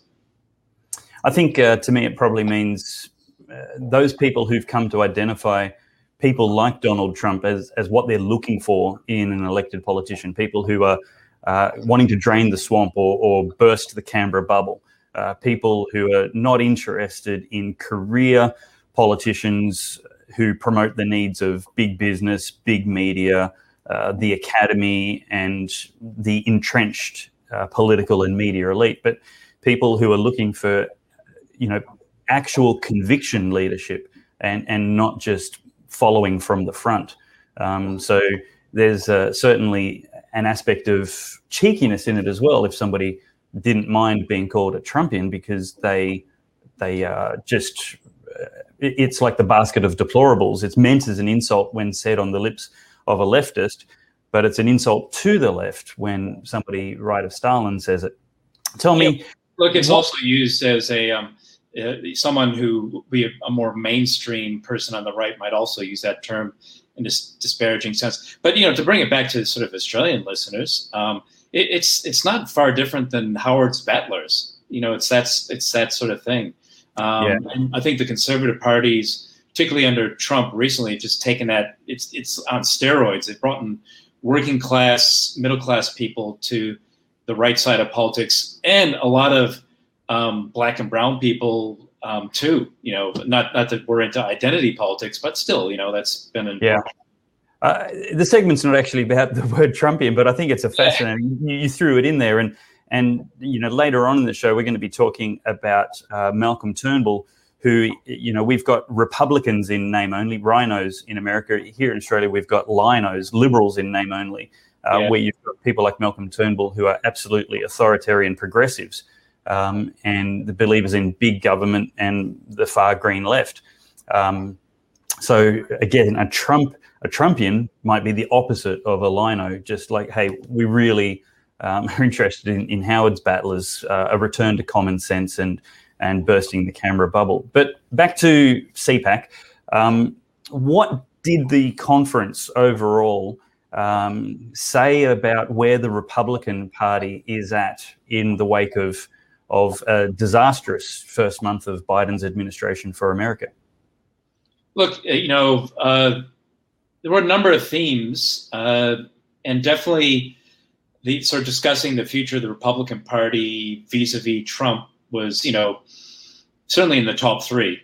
Um, and and you know, we talked about Trump to start out with, but you know, he was the last speaker on the last day, so you know the conference was always kind of leading up to him. You know, so all topics in many ways centered around him. Um, so I think the upshot, you know, being there for the conference and, and being there for uh, President Trump's speech was the Republican Party is very much the party of, of not only Donald Trump, uh, but you know Trumpianism or Trumpism or you know Trumpers, whatever you sort of like um, label you want to use. He's mm. fundamentally transformed the party. Sorry to use that sort of Obama terminology of fundamental transformation. This one's a good one because mm. you know the Republicans, like the Liberals and the Nationals in Australia, have just kind of lingered, you know, trying to be kind of like light versions of the opposition. You know, the Republicans trying to be kind of Democrat light, the Liberals trying to be Labor light. um, it, it's not only unprincipled, it not only turns people off from the parties, but you lose elections. You know, like um, Turnbull, who you mentioned, yeah, he won, but he won by one seat, and he had a massive majority, you know, that he inherited from Tony Abbott. Not saying Tony Abbott was brilliant, but um, obviously it was far better than Turnbull. And you know, so all the conservative parties have, including the UK and Canada, they've all faced this sort of problem of, you know, they've been infiltrated by leftists of various shades, be it the Turnbull types or whatever, or even like just weak need conservatives, um, and they don't help either. To what extent would the RINOs, uh, the anti-Trumpers, have stayed away from CPAC and and thereby, I guess, tinted the perception of where the Republican Party is at now if CPAC was was the finger on the pulse? Look, they did stay away. I mean, I can't say for like, you know, whether there were some supporters of Mitch McConnell there or something like that, but I can certainly tell you all the people in cut in the House and the Senate who voted to impeach Trump stayed away. And to tell you the truth, even if they didn't vote, I mean, those same you know people like Mitch McConnell, Romney, they, you know, I'm not sure the last time they've ever shown up to a CPAC. Um, you know, this is really um, not the speakers, but the people there are very grassroots. You know, the real heart and soul of, of mm. not, not, just the Republican Party, but the broader kind of conservative and liberty movement. Um, you know, these people really um, uh, believe in, in, in, what they're there for, and, and they want to get something done. And they, what they loved, I suppose, about Trump in particular uh, was, you know, he said, "I'm going to do X, Y, and Z," and then he did X, Y, and Z. You know, yeah. not even Ronald Reagan can claim that. Now, you know, there's reasons for why Ronald Reagan couldn't. You know, he mm-hmm. he, faced you know a, a, Democrat Congress the entire time, whereas you know at least Trump got two years. Unfortunately, two years of a RINO-dominated um, House and Senate, so they didn't get as much done. All they got was the tax cuts, really. Mm. Um, tell me finally, what has CPAC revealed, if anything, uh, about this? Is certainly one of his first major appearances um, after Biden's inauguration. Uh, what's the future for Trump? What kind of role has he staked out for himself, if any, in the in the fight against uh, the evil regime of of the Democrats, Biden, and the uh, potential resurgence of Republicans in two or four years' time? Well, he has definitely staked himself out as the leader of the party you know, you know, Mitch McConnell, you know, isn't even really the leader of the Senate. He is in name, in like officially, but you know, he really doesn't even control um, most of the, the senators um, on the Republican side in the Senate. So he's definitely the leader of the Republican Party. He's unequivocally going to um, help in the 2022 elections. He's going to unequivocally help with you know trying to get election reform because obviously if we don't get that you know, Republicans aren't going to be winning a whole lot anyway. Um, and he strongly hinted, although he didn't come out and say explicitly that he would be the candidate in 2024. So I think it's it's more it's basically it's it's his candidacy to be had. So if he changes his mind, um, you know where he was leaning, he was leaning towards running in 2024. But you know if he, he reserves the right, obviously, to decide whether he does or doesn't. Um, fortunately, we saw some great potential people who can step in, um, not as, you know, obviously not the same sort of gravitas or movement as Trump, but, you know, like uh, the two governors in particular, Florida, DeSantis, and uh, South Dakota, Dakota Noem. Um, those two, in fact, those two as a ticket would be um, very would be a great ticket if um, Trump doesn't run. Um, I should mention, you know, Trump's speech largely echoed also kind of the whole conference. Um, by far, the biggest topic that was discussed over the three days was elections, election integrity, and you know, and not only just what happened, but what are we going to do about it, and, and, what can we change. Um, there was some also some other great topics. Uh, God and religion was probably the second biggest topic.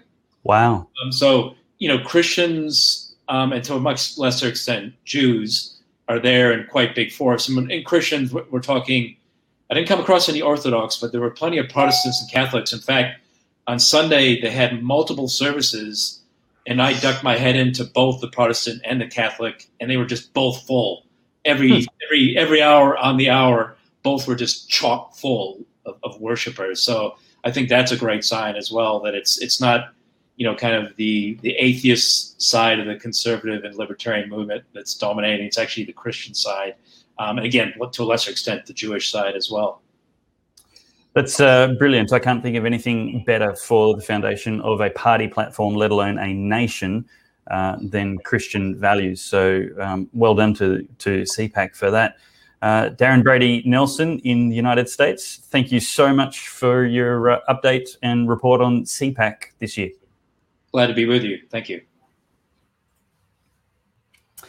Well, we're um, grateful for Darren for his report uh, about CPAC grateful that he got given um, press credentials to be able to pop along and uh, not have to pay for the tickets. They're really expensive. Actually, have a look at the CPAC cost of tickets and then just thank God for the cost of church and state tickets. So yep. much cheaper. but what's the green room as good? Dave, was the green room as good? I got to I got to experience your green room and you looked after us very well. Thank you.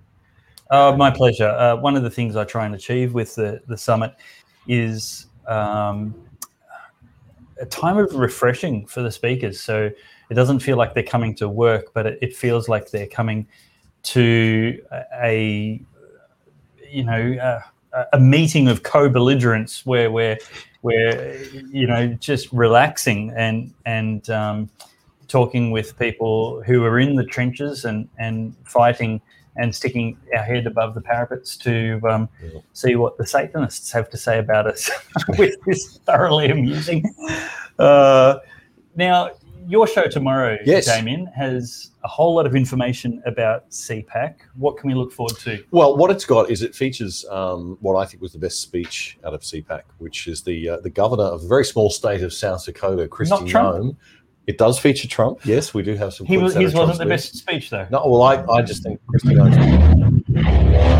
was the best articulation of conservative and classical liberal values and thinking that I've heard since this whole COVID nightmare started. Wow. Uh, she talks about how she treated her people like adults, how she didn't lock the state down, how oh, she asked people to do goodness. the right thing, how she didn't feel it was appropriate to be going and fining people um, and and and treating them like children and infantilizing them in the middle of a crisis. Yep. Um, but she she she took very much to heart the principles of liberty and fundamental freedoms and civil liberties and human rights. Uh, and asked people to do the right thing and got fantastic compliance as a result of that without having to go out with a big stick and be uh, all police statey about it. Genius. Ah, incredible, isn't it? Amazing. How very um, refreshing. Yeah, all you have to do is pick up a basic crisis management textbook and it'll be on Pat chapter one. But anyway, you know, um, that's all I ever like anybody's wanted. ever done it. That's all I ever wanted from our government was trust us, treat us like adults. You say science says, show us the science, mm. show us the models, let us criticize them, let us have a debate, and let us reach our own conclusions independently. If science truly says, and it's not a political bureaucratic policy call, then what have you got to be afraid of by showing us the data that has helped you reach this conclusion? If it's so irrefutable, what are we idiots that we want to kill ourselves? Well, or are we so uh, negligent of other people's um, rights and and our sense of duty and care to others that we would you know, put others in serious danger. Uh, you know, I think most people, and you only need about 90% compliance anyway. Yeah. Um, most people would do the right thing. Yeah. Um, so I think all of that, and I've been saying this right since the beginning, right since March last year, that we've just been, it's been real overkill on the part of governments and very infantile and very consistent with what I saw as somebody who left Australia 20 years ago and then came back was the nanny state, the evolution of the nanny state in yeah. Australia and this desire to be told what to do, this desire to have the burden so of responsibility true. and adult responsibility taken off our shoulders, yeah. uh, so that we can just sit at home and watch Netflix uh, and not have to be grown ups. Um, and we want to be infantilized, and we want Daddy Dan to tell us, you know, and Daddy Anastasia and uh, you know, Mummy Gladys to tell us when we can and when we can't do things. Um, to be fair to Gladys, of course, she's, she's, done the best of all uh, in terms of managing this, and she yep. actually came out front page of the Australian today don't know if you saw it, but basically uh, Gladys Berejiklian saying that we now need to really sit back and reflect on the way we're going to manage this thing going forward and move to a more of a flu type treatment I of it rather you than send me that. Yeah, and she's absolutely right. Um, we, we can't That was continue with this. always the case. Th- and Stop this- counting case numbers this by is days. this is the nonsense of emergency powers. It's an emergency until you have time to put in place your contingency. Then it's no longer an emergency. Now it's well, we planned for this because we've been planning for it because it's a year old. There's what there's no emergency. This is No. the situation we're dealing with. Another thing that we do on the show this week is exactly that. We take Dan Andrews' uh, last shutdown press conference on the 12th of February, and I do a little bit of a PR guy back analysis of it for you. So we look at how the how he framed it. Because you're a professional PR consultant, so. Yeah, you're yeah. you're seeing his levers and yeah. So this is how the messaging is struck, how it's all structured. So he he started by framing framing everything first of all in terms of this being a massive new threat of a high velocity, hyper intensive UK strain, Mm. uh, which of course it wasn't in the end. Um, but if you listen to his speech, everything sounds incredibly reasonable and fair and Mm. reasonable and sensible. And that's Dan Andrews' performance strength. He's able to make anything sound reasonable. He's the reasonable man. like Obama, And that's his style, yes. an then- extremist who but- sounds reasonable. Right, right, yeah. Um, and I think that I don't, I don't know about Obama being an extremist, but I certainly disagree with a lot Oh, of Obama there stuff. was there was nobody more nobody more partisan in the Senate. Ob- Obama sounded like the great uniter, the great hope. Uh, he had the highest record of partisanship. There was no more partisan okay. um, senator before he became president, and and there's so many other things that that just. Uh, but he's just such a great orator and such great charisma and presence on the stage. Yeah. It was beguiling. And Dan does the whole, you know, that sort of I'm just an ordinary bloke, I'm just an ordinary Aussie bloke thing. And so it builds rapport very nicely Mm. with the audience. Then he sets up the thing, uh, and I'll just I take you through the stages of it in the in the thing, and then I, the, the the punch comes right. Uh, so he's ready to now say, uh, Melbourne, we're locking you down for five days. We're locking the entire state for five Mm. days down. Yeah. There's no science, no justification for it. Uh, definitely no science for locking down anything outside of Melbourne. Yeah, Yep. he locked down the whole state. Um, so we have a good deep look at that, and we just ask the question. And hi to all of our Victorian viewers tonight, but uh, uh, it's time to start thinking, if you're a Victorian, a little bit differently. I think. Um, why have we sort of accepted this? Uh, and what happened now is we're in a situation where we've normalised it, so that when the politicians come out and say, "Oh, we're taking away all your liberties for five days," it's like, okay, or 12 months. yeah. Uh, so it's it's really quite a dangerous situation. We've moved and permitted this to happen, and you know, to to be fair, um, to be politically balanced about it, I don't think that we can let our prime minister off the hook in terms of his responsibility to uh, bring bring some adulthood uh, into the room and some adult thinking into the room. Well, um, because we we need to. if the people want to be infantilized, uh, the prime minister has given them what they want. What we have with democracy is the rule of people, whether they be virtuous and intelligent or unvirtuous and gullible. And, and if they want to be treated like babies in a nanny state, then that is what democracy voted for. And it's up to us to make the case to change the intelligence and education and desires of the average voter. And we either prevail or we don't. Um, and, and that's why. and I've never essential. heard a better articulation of, of that from a leader than Kristi Noem and her speech at CPAC. So I'm looking forward to uh, your show, do, Damien. Do have a listen to it. Yep. David, do you want to weigh in on this topic at all, or just uh, wait till you've heard uh, Damien's podcast tomorrow on the good Well, I'm, I'm I'm really looking forward to the podcast. That kind of thing fascinates me. Uh, uh, as a preacher myself, I, I'm fascinated by rhetoric and presentation, Yeah. uh, and I'm well aware that uh, in terms of what we communicate, only about 10% of what we communicate is the is the raw content of the words. There's loads of other stuff uh, that's going on. That means that communication is an incredibly powerful thing. It can be used for great good uh, or for or for great evil. Just on on on Dan Andrews and and, and what he's like and his approach to freedom, I, I think if any of us who are Christians were under any um, illusions about uh, what his view on freedom is, and the recent uh, bill that's passed through the Victorian um, government, championed by him, uh, restricting uh, freedom for people who want to uh, um, explore um, transitioning themselves, either whether it be gender issues or um, or of course, uh, most uh, terribly, uh, Dan would say, uh, people who have uh, same-sex attracted and, and, don't want that and want to explore what it might mean to, to to work against that and reconcile those sorts of things to other convictions that they have. they've now criminalized that and yeah. criminalized those of us who seek to help them. So that kind of um, it's no surprise to me that the same guy that promotes that sort of stuff seems to be quite happy uh, with extraordinary restrictions on freedom. And look, I'm, I'm like most guys. I, I, I think it was quite necessary, wasn't it, for us to have some restrictions put in place? I mean, like it or not, COVID uh, clearly uh, is very dangerous, and, and the record in, in, in, in other countries uh, shows us that. Um, the the uh, fiercely uh, freedom loving streak of America, um, as much as we might um, uh, applaud it in some senses, has obviously also led to a pretty horrific situation uh, in um, in some parts of the United States. Although that's obviously not the whole thing that's going on. It's very interesting, isn't it? That in a lot of the blue states, it's it's far worse than the red states, uh, despite their crackdowns. Um, but nevertheless, some restrictions are required. But yeah, that general um, thing now where we're stopping and saying, hang on a minute, is, is this all required in this way? And uh, uh, it, it, should this be happening? And, and in the way it's happening, I think, yeah, I'm, I'm, I'm, I'm, I'm totally with, um, with Damien on that. I think we need to start asking some questions and sensible leaders will be sensitive to those issues uh, and find that fine balance between respecting people uh, and protecting them. So, uh, what do you think about this question, David, from from uh, someone whose mother named him entropic dissident, uh, mm. which is a rather unfortunate um, birth certificate to have if you have to have one.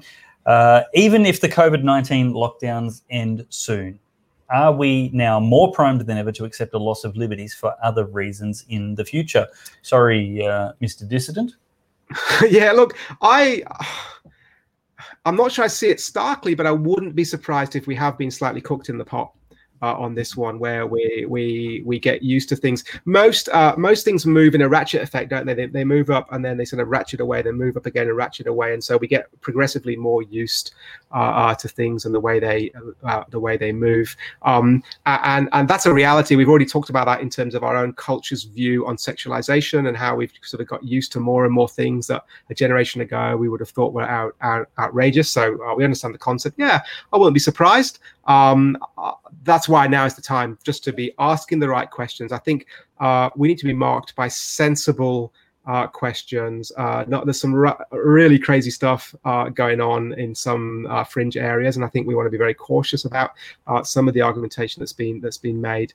and yet at the same time, yeah, some proper, cautious, um, and persistent questioning is important now. Entropic Dissident is uh, giving us a laugh. So, no offense taken. Uh, wonderful choice. Now, David, uh, I, I, have been um, in trouble in times past. Uh, I've been the subject of fierce criticism and yeah. Uh, accusations because I've been caught in photographs with people who've had uh, perhaps misconstruable, unfortunate symbolism um, and and acquaintances. Uh, you know, uh, there are some people out there, believe it or not, who are not entirely sincere and not entirely civil, uh, not entirely wanting to engage on the substance of topics, and, and rather character assassinate people that I'm seen with, and and therefore me guilt by association. And I can't help noticing you somewhat proudly displaying the white supremacist uh, symbol of a Dr. Seuss uh, book in your background. Uh, tell me that's. Uh, I thought you were going to say the British flag. uh, no, no. Uh, tell, I, tell I, I, I, I, can't believe it ended up there. I, I, I, thought I tidied everything away. No, actually, about 20 minutes before um, we came on air, I said to my kids quickly, Oh, let's get some Dr. Seuss up there. Let's let's get it up. And I said, we got any Dr. Seuss in the house, and that was the best one. Actually, it was either that or Fox in Socks or uh, what's this bad boy? One, two. That's a good one. Uh, and then finally at the back, oh, the places uh, you'll go, especially uh, into jail if you uh, read too much Dr. Seuss uh, to your kids. Uh, no, got it up. Uh, the irony is, we were chatting. We my kids were like, "Why?" And then one of them went, "Oh yeah, because the Dr. Seuss has been banned. And what's it been banned about?" And then my um. And my, I'm so proud of her. my 17 year old daughter, whose mum is Chinese, uh, and whose dad is very pasty white, as you can see, uh, and who embraces her inner Asian uh, thoroughly and loves it. When oh yeah, some of the um some of the characters in one of those books were were too Chinese, and everyone got upset. Uh, and I think the ne- her next words were like, "What idiots." Uh, so um, she wasn't mortally offended, although one bit of me is disappointed because fa- I could have found a good lawyer and probably got some damages for the the unintentional harm uh, that Dr. Seuss had caused my daughter. Yeah, well, uh, yeah, definitely. and it was Um, a self-banning.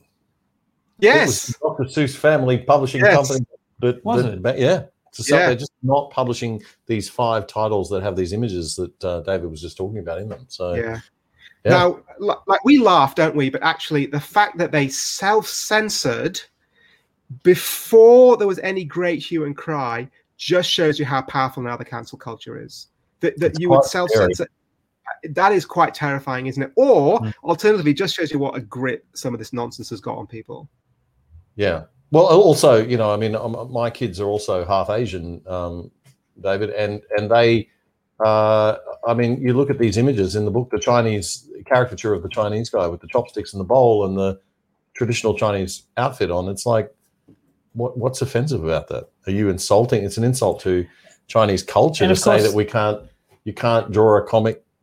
And, and of course, these were written in a day when the nations were different from each other, when we all hadn't become Americanized by global media and, and the, the machine of Hollywood, and the internet and, and travel wasn't as easy as it was. And there actually were cultural distinctives about all these people. They were accurate, not.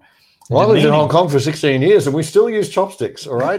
they have chopsticks. Nobody's using knives and forks. So But I I, don't know use why- chopsticks Yeah. now. It's, Yeah. It, is it- it now- is ridiculous. We were actually we were actually watching Sorry. we watched a bit of telly together as, as, as our family uh, a, a while ago, and uh, in the show, someone made a stupid joke about, "Oh, there's my friend Hoofling Poo," uh, and um, and and the guy on the show just goes, "Oh, you don't even know him," and, and yeah, but it's a joke. And and do you know who laughed loudest in our house?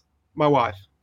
Yeah, of course. Yeah. So just you know, let's all let's all just grow up a little bit, shall we?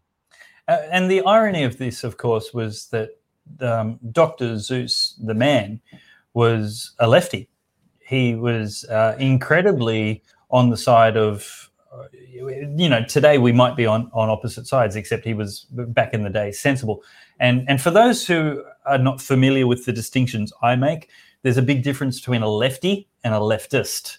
Uh, a lefty is someone who just has a, a slightly philosophical, different philosophical bent than me, but a leftist is dogmatic and radical about it. And, uh, uh, you know, I'm not um, trying to be conservative, I'm, I'm just trying to be right. Uh, not right wing, but as in correct. Um, and if I'm wrong, I, I'm grateful for the correction. But uh, he was very much anti racism.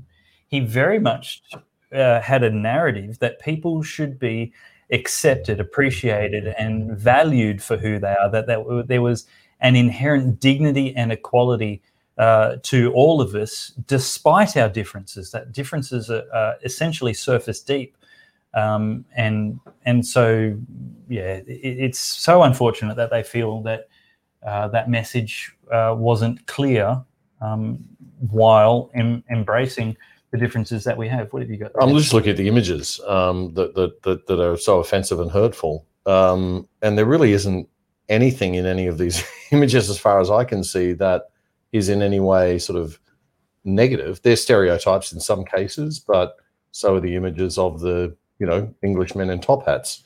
Um, and stereotypes are. yes, I'm personally affronted by that. their case. yeah, that top hat thing. It's because Yeah. you're all bald. Well, Yeah. look, well, uh, I was we've- I was I, I was dismayed because the top hat was with the wrong suit. There you go. The assumption that we British don't know how to dress was appalling. Yeah. hopefully we are minutes away from uh, Robbie Katter joining us, and in fact, I've heard him just join us now. Uh, he's been at a function all night and um, been held up, as politicians are wont to do. Um, very important places to go and uh, people to see. Uh, Robbie, we're going to throw you in the mix uh, really, really soon. So I, I can see you're just not quite settled yet. So we'll give you an extra 30 seconds. Uh, but let me share uh, what we're going to be talking about. Uh, and that is um, a, a, recent post from Katter's Australian Party just a couple of days ago. Uh, and the, the, text accompanying this picture says KAP, which is short for Katter's Australian Party, will continue to stand up for taxi drivers. It is shocking that rideshare operators have been allowed to come in unregulated. Once upon a time, hardworking Australians saved up and invested in a taxi license to provide for their family. Many people invested their life savings. Governments allowing rideshare operators like Uber to enter the market unregulated have had a devastating impact on the taxi industry, and it's com- a completely uneven playing field. As well as protecting people's livelihoods, it is also about keeping people safe and protecting the industry as a profession. Taxi drivers have a history of taking pride in their work and knowing the many roads and streets of the area they service. When you invest in a license, you've got skin in the game, so it's your interest to provide a top notch service. Meanwhile, Uber brags on its website that you can sign up now and start driving in as little as two days. Please think twice next time you need a ride somewhere and a few hashtags there. Uh, so, uh, welcome, um, Robbie Katter. Uh, great to have you with us tonight. Thank you very much, Dave. Apologies for the tardiness. Yeah, uh, just uh, out here in Julia Creek tonight um, with all the mayors and councillors, and um, and yeah, look, um, that's that's been a very big issue for us, the taxis, and um, I was just talking to one of the drivers last night, um, all for reform and competition and breathing, you know, healthier markets through competition. That's that's a, a you know that's a um, a reasonable virtue to have as uh, as a politician. But hmm. um, mm. there's a few key points I'd like to make on the taxi industry. Um, when when Uber um, addressed the parliamentary committee to my bill, which was about levelling the playing field, so making them provide things like third party insurance, um, mandating the security camera in the car, and having a, a limitation on uh, you know on the um, price surging. Uh, when they appeared before the committee, one of the questions put to them was, "Well, you acknowledge that you're currently breaking the law by your operations," which they acknowledged and said, uh, "We do. Uh, we are breaking the law, but you just need to catch up, like because people want us." At which point I felt, well, I may as well throw my parliamentary license, you know, my ticket to operate as a politician in the bin because I thought we go down there to legislate to, and, and, part of that's keeping regulations to keep people safe or whatever, whether they're good or bad. We debate them out and and make laws for people to abide by. But if you're a big enough corporation that um, feels you've got more money deeper pockets than the government for the courts, then and you've got public opinion on your side, particularly all the young people, then uh, you're above the law, and you can you can, and that's exactly what they said. I have an issue with that. And I'd also add the first time I ever heard of Uber was at the QHA conference, and they had it in a regional area one year. And they one of their agenda items, curiously, was about Uber, and I didn't even know what Uber was at the time.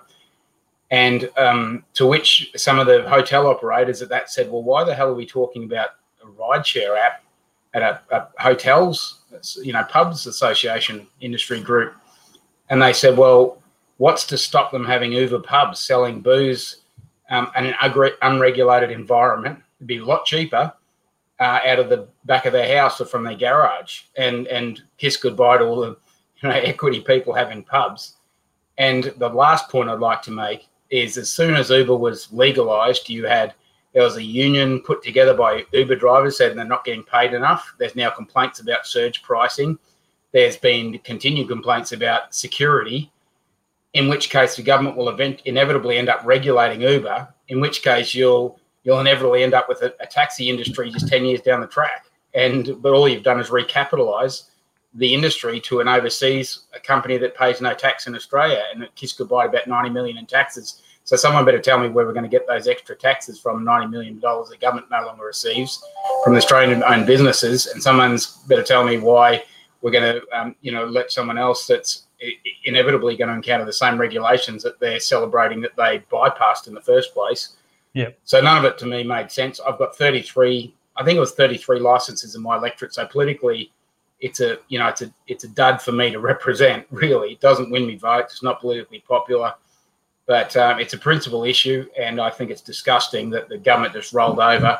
They should have at the very least, made an entry fee for Uber. If they want to participate in a market, you're welcome to come in, but you need to have some regulatory standards. Um, and one of those is that taxis provide about 20, I think it's 20 or 25% of their fleet for disabled.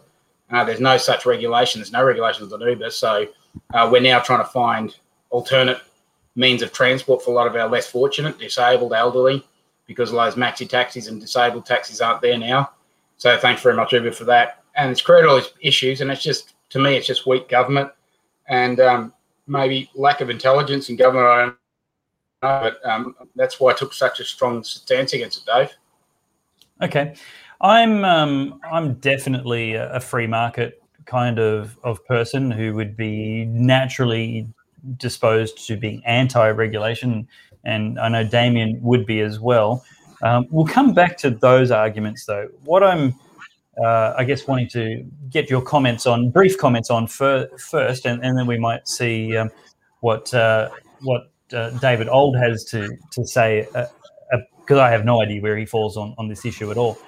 Um, I know that this is a government failure, um, and uh, the the first point you made was about enforcement. Now, when Uber came in, it was the Campbell Newman government, and Scott Emerson was the transport minister in Queensland. Uh, he sent Uber a cease and desist letter as the minister of transport, uh, which Uber promptly ignored, and that was the end of it. There was no follow up at all. Uh, so, what would you do to be tough instead of weak um, on non-compliance with the law as it is if you had the opportunity to make and enforce the rules? Oh, well, like I said, Dave, I think competition is great, and um, you know we can't just we, and and certainly those standards had to be lifted in the taxi industry, and, and you need to introduce competition to do that.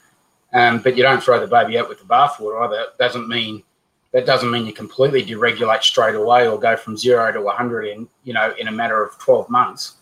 And what I would have done is said, um, you know, you're welcome to come to this market. We we admire the technology you bring and that and the, the you know the advantages you can bring to that market, and and perhaps you can lift the standard of um, you know ride share or, or um, you know uh, that the industry. But if you want to come in, um, there's going to have to be a service fee because there's a there's a cost, and um, you know anyone else entering a market anywhere else in the world has a, an entry cost, and um, you haven't you've just bypassed that entry cost by bypassing the regulations. The only reason that that there's um, you know a market established around those taxi licenses is because the government said to them, um, "We will preserve a, a, place for you so that you can operate under these regulations and provide um, a protection from surge pricing or there's regulated pricing." and you're uh, you'll be required to operate a 24-hour service no matter what as part of your license. Uh, you'll have you'll be required to have 24-hour sec- rolling security checks on your drivers. You'll be required to have a mandated security camera in every car, uh, those sort of things. But um, uh, so if my bill that I put in the Parliament legislation was about really just um, trying to level the playing field by saying, well, you, are welcome to come here, Uber, but if you're going to do that, you must you must have um, guarantee people you've got third party insurance which they couldn't. And you must guarantee people you've got a, um, a security camera because most people are accustomed to that, and the customers aren't making fully informed choices because they don't really know that they've been shrouded in the security of having those regulations there. They're not that well informed, which um, you know the definition of uh, you know the economic definition of is is having the informa- the participants in the market having that information. So if you don't have a well informed uh, consumers, they're not making um, you know, uh, well-informed choices. So they're supporting this one just based purely on price, but they're not realizing that security cameras were put into taxis following a big push when there was a mass murder in Perth so many years ago. So they regulated from there that they'd have um, cameras in taxis to protect from, and who knows how many people that saved over the years. We don't know. Uh, but um, I think we would appreciate the fact that that was regulated and mandated but that's not mandated anymore. Um, you yeah. know, and there's still security messages in, in Uber that are good, but um, I, you know, I just, I just can't get away from um, those things were put there for a purpose, a very deliberate purpose. And uh, sure, there's there's been inefficiencies built around that marketplace in taxis, but uh, the solution should have been that um, putting an entry price on Uber to come into the market. I think they re, they said they recapitalised some two billion dollars worth of taxi licenses. So maybe 500 million of the compensation package to taxis should have been put back as a price tag to Uber, who I think they're a capitalised value of 90 billion.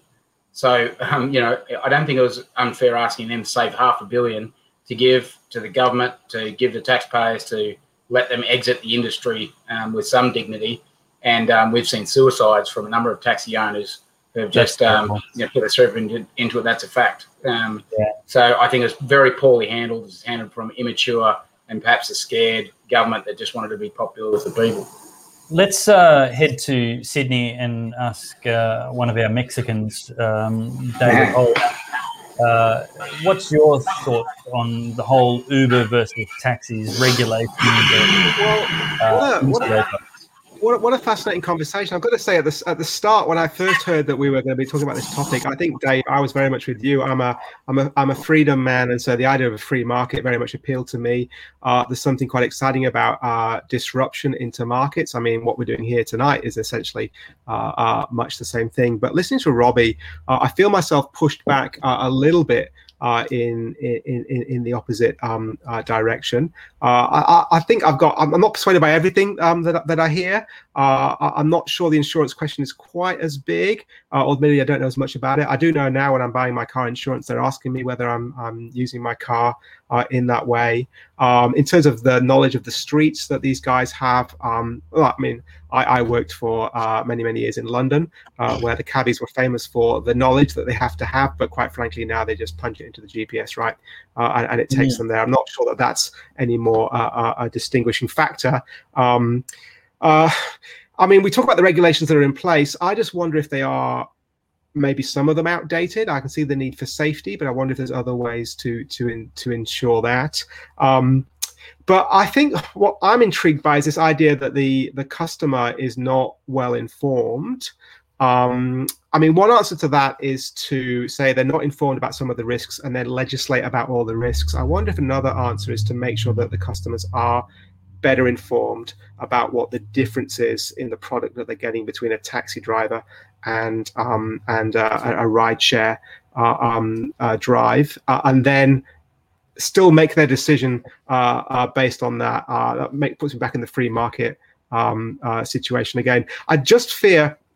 I, I, get the sense there's some truth to what Robbie's saying. There's something there that really needs to be grasped hold of. But I wonder if it's just we're at that point in history where time has come for the taxi industry and the rideshare guys have really just disrupted this in an incredible way. And actually ultimately uh, 10 15 years down the track we'll look back at this turbulent period and say the consumer won ultimately uh, because of it now I, I know that means that some people are going to be out of a job and, and i appreciate all that and i think you know, uh, there are moments where the government sometimes steps in and, and looks after people as an industry uh, collapses. Uh, and maybe there's a place for that. I, I, I, don't know, but I just wonder if uh, part of it is we just got to go. Maybe the maybe the time has come.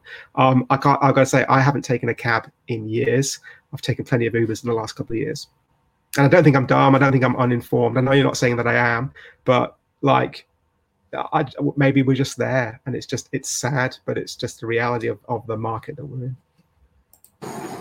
yeah i think uber had a lot of trouble in a lot of markets worldwide uh, when it when it introduced and they had massive protests in paris uh, from taxi drivers in the uk from taxi drivers uh, mm. i was living in hong kong at the time they couldn't get a grip in the hong kong market because taxis are cheap in Hong Kong. It's a small city with very dense population, uh, so it's very easy to, to get a taxi and, and, and get around very quickly. Uh, but most importantly, and this is where I, I disagree with Robbie, um, the, the government of Hong Kong wasn't rent seeking. Uh, we have had a hideous situation in Australia for decades where the taxi industry has been one of the worst examples of economic rent seeking. Economic rent seeking is when you set up a barrier, you create an economic barrier of entry that's false that's not actually uh, in the market for a reason. So it's different to things like having uh, requiring certain safety things or requiring uh, security or requiring lo- uh, insurance and all of that sort of thing, which I fully, uh, it is the role of government to uh, develop the playing field and, and keep the playing field fair for all players, and all players should have to play on a level playing field. Um, what needs to happen here is not for us to punish Uber or charge Uber for coming into the Australian market. What needs to happen here is we need to regulate Uber to the same way that we regulate uh, the taxi companies, and we need to give back the money that the government stole from those individual small businesses that set up taxis because it is rent seeking is a form of of theft. I'm a I'm a classical liberal libertarian. Government has no right to take that money uh, or to put up a wall or a barrier around this industry. They've used it for decades, and, and I used to come home to Australia for go out uh, for a night, have a couple of drinks, want to get home safely, get into a taxi, and to go from the centre of Brisbane to uh, Holland Park, which is like going to Ivanhoe in Melbourne or going to Neutral Bay in Sydney, and having to pay $45 to get home. Well, you know you've got a problem. And the taxi drivers would say, it's not us, it's the bloody government and the licensing and all this equipment we're required to have. We need m- as minimal regulation as possible. We need no government license fees. And we need to give back to every existing taxi license holder today. Give them back their half a million dollars or at least some portion of it based on how many years they've had to compete with Uber. That's the mm. step in the right direction. It's not to punish Uber because then you're punishing the client mm. and hmm. you're running an industry for the industry instead of for the client. And so as free marketeers, perhaps as free marketeers, perhaps we're complaining about not just restrictions on the free market in the future, but actually looking back and going, that's been the problem in the first place. Hey, Robbie, can I just say, uh, mate, um, as the panel moves against you on this, and we all seem to be disagreeing with you, one of the one of the original questions that I had in my in my head was how many how many guys are there actually with licenses? How many will this affect? Because uh, I want to get a sense of just how, how big the issue is. But can I just say, you you answered that um, from the side, which was to say there's limited number of guys in your constituency, so it's not a political vote winner. Uh, can I just say, as I heard that, I just went, oh, gee, how good is it to have a conviction politician yeah. who is convinced on a principle of a matter and um, and you're doing it not because there's votes in it, because you're genuinely convinced some people are going to really hurt from this, and you want to look after them. Can I just say, even as on the on the principles of the thing, I'm kind of just going. I don't think I'm with you on the argument. Can I just say that is just refreshing. I want to encourage you in that. Uh, keep looking after your constituents. Yeah, we had more MPs like that. If we had more yeah, MPs like that, uh, we'd be a much happier place. Indeed. Yeah, well, at least it gives a bit of uh, contrast in the debate, I guess. I, in fact, I, I'm not so sure. Um, those last comments, I'd probably agree with just about all of them. Um, uh, you know, that that was my position precisely was that um, I'm not against competition or disruptive technology. Um, I'm not a Luddite, but I, I felt, and I, I'm not familiar with that term, that rent seeking, but that's that is exactly the basis of the class action that my father put on behalf of the taxi industry. Is that you can't you can't um, you know base this create this industry artificially and then rip it away from them at the same time without compensating them. And um, yeah. and so and that was the exact base of my legislation was saying happy to have you here guys, but you've got to pay your way and there needs to be at least a set of standards because I don't think the public are fully informed on the the safety and security that's shrouded around some of those things. And that's not to disrespect some of the, you know, there's some embedded security, I guess, with driver identification and map tracing and that sort of thing that on the Uber. I, I, I you know, I respect that, but there is definitely a, um, a deficit of safety standards that um, that you would have to, you know, a, a, a, mandatory camera in the front. That's a pretty, yeah. you know, uh, easy, well definable safety standard. And in fact, if you revisit the debates with Scott Emerson, they agreed with this in the debates. Um, in fact, it, it's a it's a pretty peculiar thing in Queensland Parliament history, but there was a lot of disruption that night, and um, there was confusion. It was a hung Parliament, and my bill got most clauses got voted for. Then they brought it back under a ruse the next day and colluded together two major parties as they realised they'd um, been hood well, not really hoodwinked, but they'd just um, they'd made a mistake and they were still debating the next day in favour of clauses that they voted against, which was just still I can't get my head around that you can speak for a clause and vote against it in Queensland Parliament. No, it makes a big deal out of it, but. Um, yeah. well, because they agreed, they said, "Look, yeah, we should have third-party insurance in a taxi. Of course, you should. People should be able to hop in the car, and know that they're insured. That, um, but a lot of people don't realise that they weren't, and and it, it was not proven that they definitely weren't. but um, they couldn't guarantee. So you should just have that security. Um, they're pretty sort of, you know, I thought pretty uninterventionist sort of uh, clauses I put in there in my legislation, but it still didn't get up. Um, so, and, and look, I'm probably a lot more tuned into these these principal issues because I live in a regional area, and where you have market capacity, free markets work a lot better. Um, but often we're the losers in those policies, and you know, often say Australia or Queensland's way too big for one set of laws or policies, and um, and all too often we're seen as the, we become an inadvertent um, inadvertently negatively impacted by a lot of these policies. So I've always got, yeah, I'm always on the front foot with those sort of things, I guess, because, um, you know, uh, look, at every town, and I, I, it's quick to explain, every town and city in my electorate is projected to decline over the next 10 years. So I'm sort of fighting for survival out here. That's why I guess I'm pretty serious yeah. about all this stuff. Yeah. Yeah. Um, look, I, I think the problem I have is is actually with some of the wording. I, I agree pretty much with with what you've said. Um, so the, the everything you've said tonight, I, I agree with. Um, I think I don't mean to be too universal, but um, the conclusion of uh, there's a problem outlined in this picture here. Taxi license values have been pushed over a cliff. In 2014, on average, taxi licenses sold for half a million dollars, certainly the value of a home. Now, for everybody's context, for so you know, um, I actually worked in the taxi industry as a driver. Got a great friend who owned lots of taxi licenses, uh, and he let me drive one of his taxis on Friday night, Saturday night, Sunday night uh, in the city, um, just to make some extra cash flow during the early days of business many years ago. Um, so I have some immersion and some experience in there, um, just for a bit of context. Now, in December 2020, after an average taxi license being roughly the same value as an average house, uh, three taxi licenses sold for three thousand um, dollars.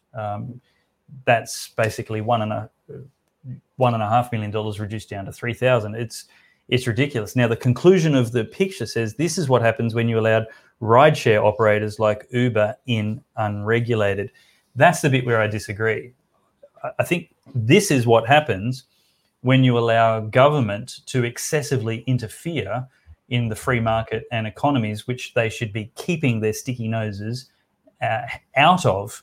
Uh, now, taxi regulation was a good idea originally, and that was World War II. And it's been that long since it was a good idea.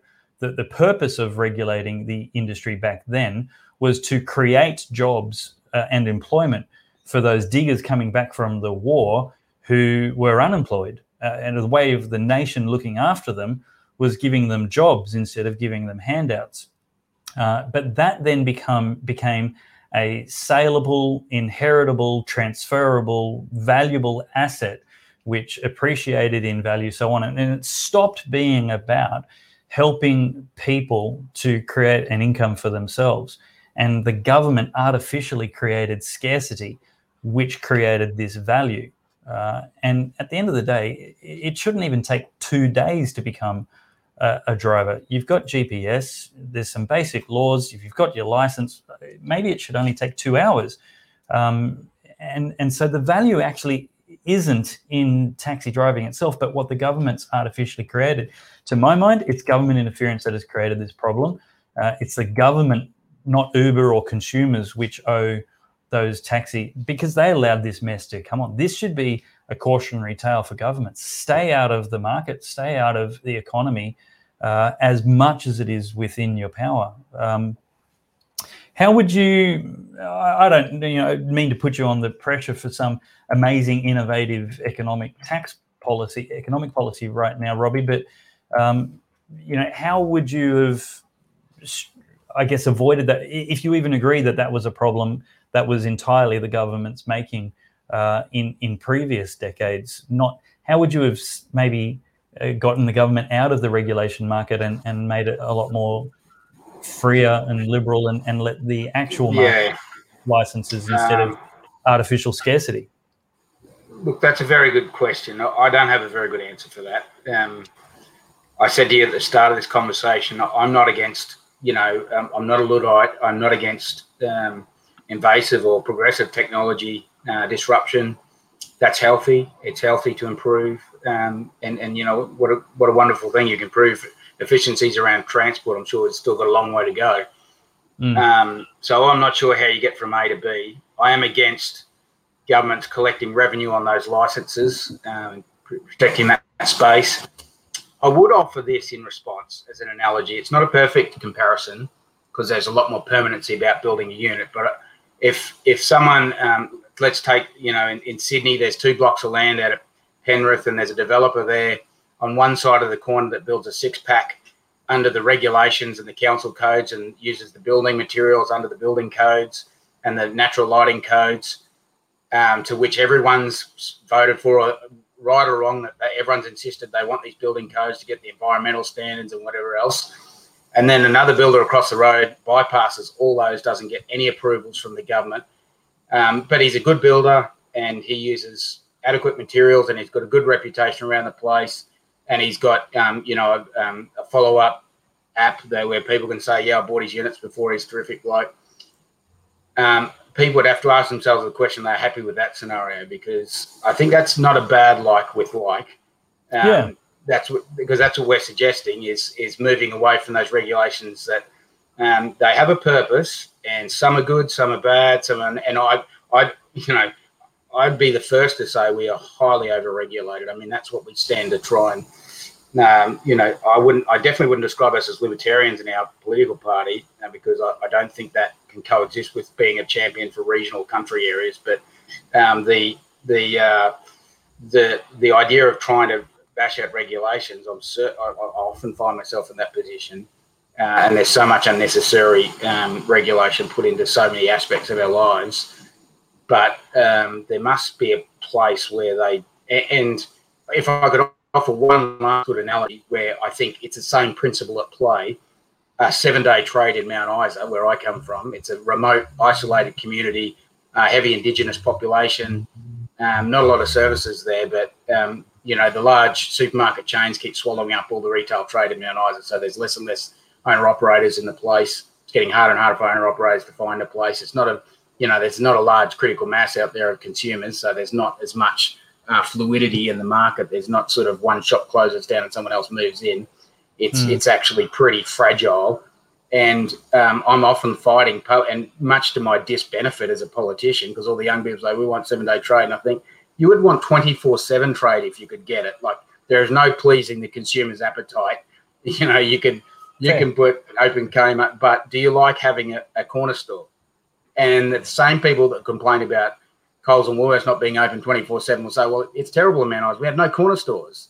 And that's the same what I'm saying about educating the consumer and saying, all right, but understand your choices will have a long term impact on the livability of this city because a lot of the Aboriginal people that don't have a car will, you know, they get they walk to the shop and that they benefit from that. A lot of your, your grandparents, the older people in town benefit from having that and um, and they would be the first people to complain in 10 years time that there's only two or three shops to um, visit in Mount Isa and there's no shopping experience. So that's what I'm talking about. That I, don't mean to be disrespectful to consumers, but as politicians and and you know commentators, we have a lot more time to ponder and think about the long term consequences of these things, and that's where I think you could make the criticism sometimes government intervening, but I would certainly argue that um, in places, in particular in regional areas, that some of those things are just not a good some of those policies are not a good fit and they have inadvertent yep. negative consequences that a lot of people don't acknowledge. I appreciate your perspective on that and i want to explore that a little bit more. I'll, I'll flick to david uh, sorry if i could add dave seven day trade's a great idea in brisbane or a tourism centre. I'm not altogether against it. It just it doesn't you've got to think about horses for courses. Yep yep um, we'll, we'll finish with you damien because I, I think you might be best to talk about that, but I'm interested in what David says as well. Um, Robbie, let me just say, I, I, think you hit the nail on the head, and we'll have furious agreement between us all that the thing that has to be achieved, um, I hesitate to use the words at any cost, but uh, you know, it's very precious and something we, that must be achieved in this debate, whether we increase regulation or decrease regulation. I think the, the outcome that we should have is a level playing field and, and yes. even opportunity for taxi drivers uh, and Uber drivers to have the same costs, the same burdens, or the same freedom and the same opportunity. Uh, and, and, that has been a failure of government to to not make it a level playing field. Um, so, 100% agree with you there, and um, and I, I, really appreciate your perspective on on uh, you know it, it's not exactly the same in some of these regional remote areas as it is in a big market. Uh, David, what are your thoughts uh, on on Robbie's arguments there? Oh look, I'm again. I'm I'm just struck by how what I thought was a simple issue actually has complexities to it that I just I hadn't right. I hadn't realised. It's easy in a big metropolis like Sydney to uh, go what what what's what's the problem here, and yet actually again just being reminded there are areas which are, are don't have the advantages that we have here, uh, don't have the um, the full competition uh, that actually is so good for consumers when it drives the price down. But I'm just I'm I'm I'm stuck back at, at the at the point we were before, where uh, the issue we've got is just a disparity, isn't it, between uh, what's being asked of, of different uh, different segments of the industry. The taxi drivers, the burden on them in regulation is really high, and the Uber drivers is very very low. Uh, I think what a lot of what we're hearing is you know increase the regulation, sort this out, sort this out, but actually we're, we're actually talking about doing that. The problem in the first place was that the regulation was so extensive, the costs were so extensive, um, mm-hmm. and there's no simple unwinding of that now. It just it's not easy. Which again, I think was the point that you were making, mm. Dave. Is, is don't get don't get so stuck in it uh, in the first place. Uh, there are no there are no easy answers to this, uh, but I just want to say good on good on Robbie for at least trying to find some.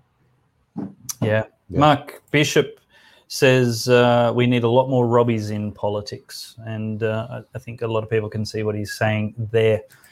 Um, it's the hat, Robbie. oh, sorry, we, we muted it's you. It's not a happy place. uh, Damien, your thoughts on, uh, on? Well, I think Robbie's right. I mean, he's identified the the local uh, problems that you get, social problems that you get from um, you know these sorts of blanket policies. Um, you know, I know a little bit about the Uber history, the fact that they went in with a deliberate disruptive policy. They view, they knew that they were going to blow up the taxi industry in different cities around the world. They knew that they were breaking all sorts of regulations and laws, and their strategy was uh, a deliberate disruption strategy where they went in early, uh, got entrenched, got everybody using Uber as a ride sharing app, uh, and then once they got their bait, they knew government would be too slow to respond, as government typically is. Mm-hmm. And then government comes in and regulates, tries to regulate, and they already had a massive campaign. I don't know if you remember, Robbie, uh, at that time, I think it was uh, that the, the Uber guys sent out the, the every single person who got Uber got an email uh, sent to them that they could just press with one button, send it to the to the transport minister wow. um, yeah. to, to, complain. And they, they did this in so many markets, different markets around the world. It was unbelievable. Yeah. So they knew they they knew what they were doing everywhere, and they've been regulated to different levels in, and banned in some places. I think Germany's banned them. I'm not sure about Paris, but uh, San Francisco's got high regulation on them now. So I think it is a question of simply. I mean, my view as a as a classical liberal is just you know the the problem, the solution to the problem is not to charge Uber five hundred thousand dollars. It's to give the five hundred thousand dollars back to the to the taxi guys, get everybody on that level playing field, and regulate around the things that you've got to regulate on. Yeah, you've got to have a certain number of the fleet that are ready to look after disabled people uh, at any time. And if Uber has to put those on themselves and pay for it themselves because they can't get drivers to do that, then that, that's something they should probably do. But it was always the government that subsidised taxi drivers. Taxi drivers never did that out of the goodness of their heart. They were paid for it by the government. Oh, were they? Okay, I wasn't aware of that. Yeah, yeah. it wasn't a donation. Well, in any case, if you want to have that then then that's got to be you know again you've got to have these and this is the role of government in my opinion to mm. create that level playing field to play a good balancing uh, effect but to do it with as minimal touch regulation as you possibly can not the lazy blanket regulation that we we tend to see too much of um, in, in, Australia. And and we need more uh, you know we need more smart conservative politicians. Um, I knew your dad Robbie when I was a young reporter um, I was very fond of him, and uh, you know, I think I think it's uh, it's necessary. I'd love to get. I don't know if we if you are we allowed to tread into different areas. Yeah, yeah, definitely. I think we're getting close to the point where we need. Yeah, to I suppose we've been up. we've been a bit long, but I just wanted to ask Robbie. Um, look, for some of us, we're particularly on the conservative side of politics. We're very concerned about the state of the Liberal National Party, uh, given oh, yeah. Peter Gleeson's uh, um, expose, uh, which I read from cover to cover, and was yeah. mortified by. Um, I've just come back from 20 years living abroad, horrified by what I'm seeing uh, in terms of the political landscape in Australia. Um, just as a as a conservative politician uh, with with an independent party, Robbie, uh, how do you feel about about how conservative politics is is heading in Australia in general? Um, yeah, certainly um, dysfunctional in Queensland, and um, it's very clear to me what the problem is with the LNP, and it's uh, that the for whatever reason the National Party emasculated themselves. They've they don't uh, take the stands they have, and they've lost. Um, they've lost that. Uh, they've lost that uh, mandate or that that right to be the you know the default country vote in Queensland, and the N in the LNP used to be able to win regional seats back off mm. Labor, mm. Um, but the L can't. No. And the merger has seen the L swallow the N, therefore they're not winning regional seats like they used to. And um, quite frankly, we want to, we're trying to take uh, a lot of that vacuum up, and we see a lot of our um, values as very true conservative, and um, we feel we can win back a lot of that ground that they've lost. So either they need to split back up into separate um, parties, which they, I can't see how they can practically ever do, or mm. just focus on um, those southeast city values. Um, you know, protect the reef and um, whatever else people seem to go for in southeast corner that I don't. and um, you know, they'll push for the Sydney Olympics. I won't. I'll fight against it, and people will rally behind me in the regions.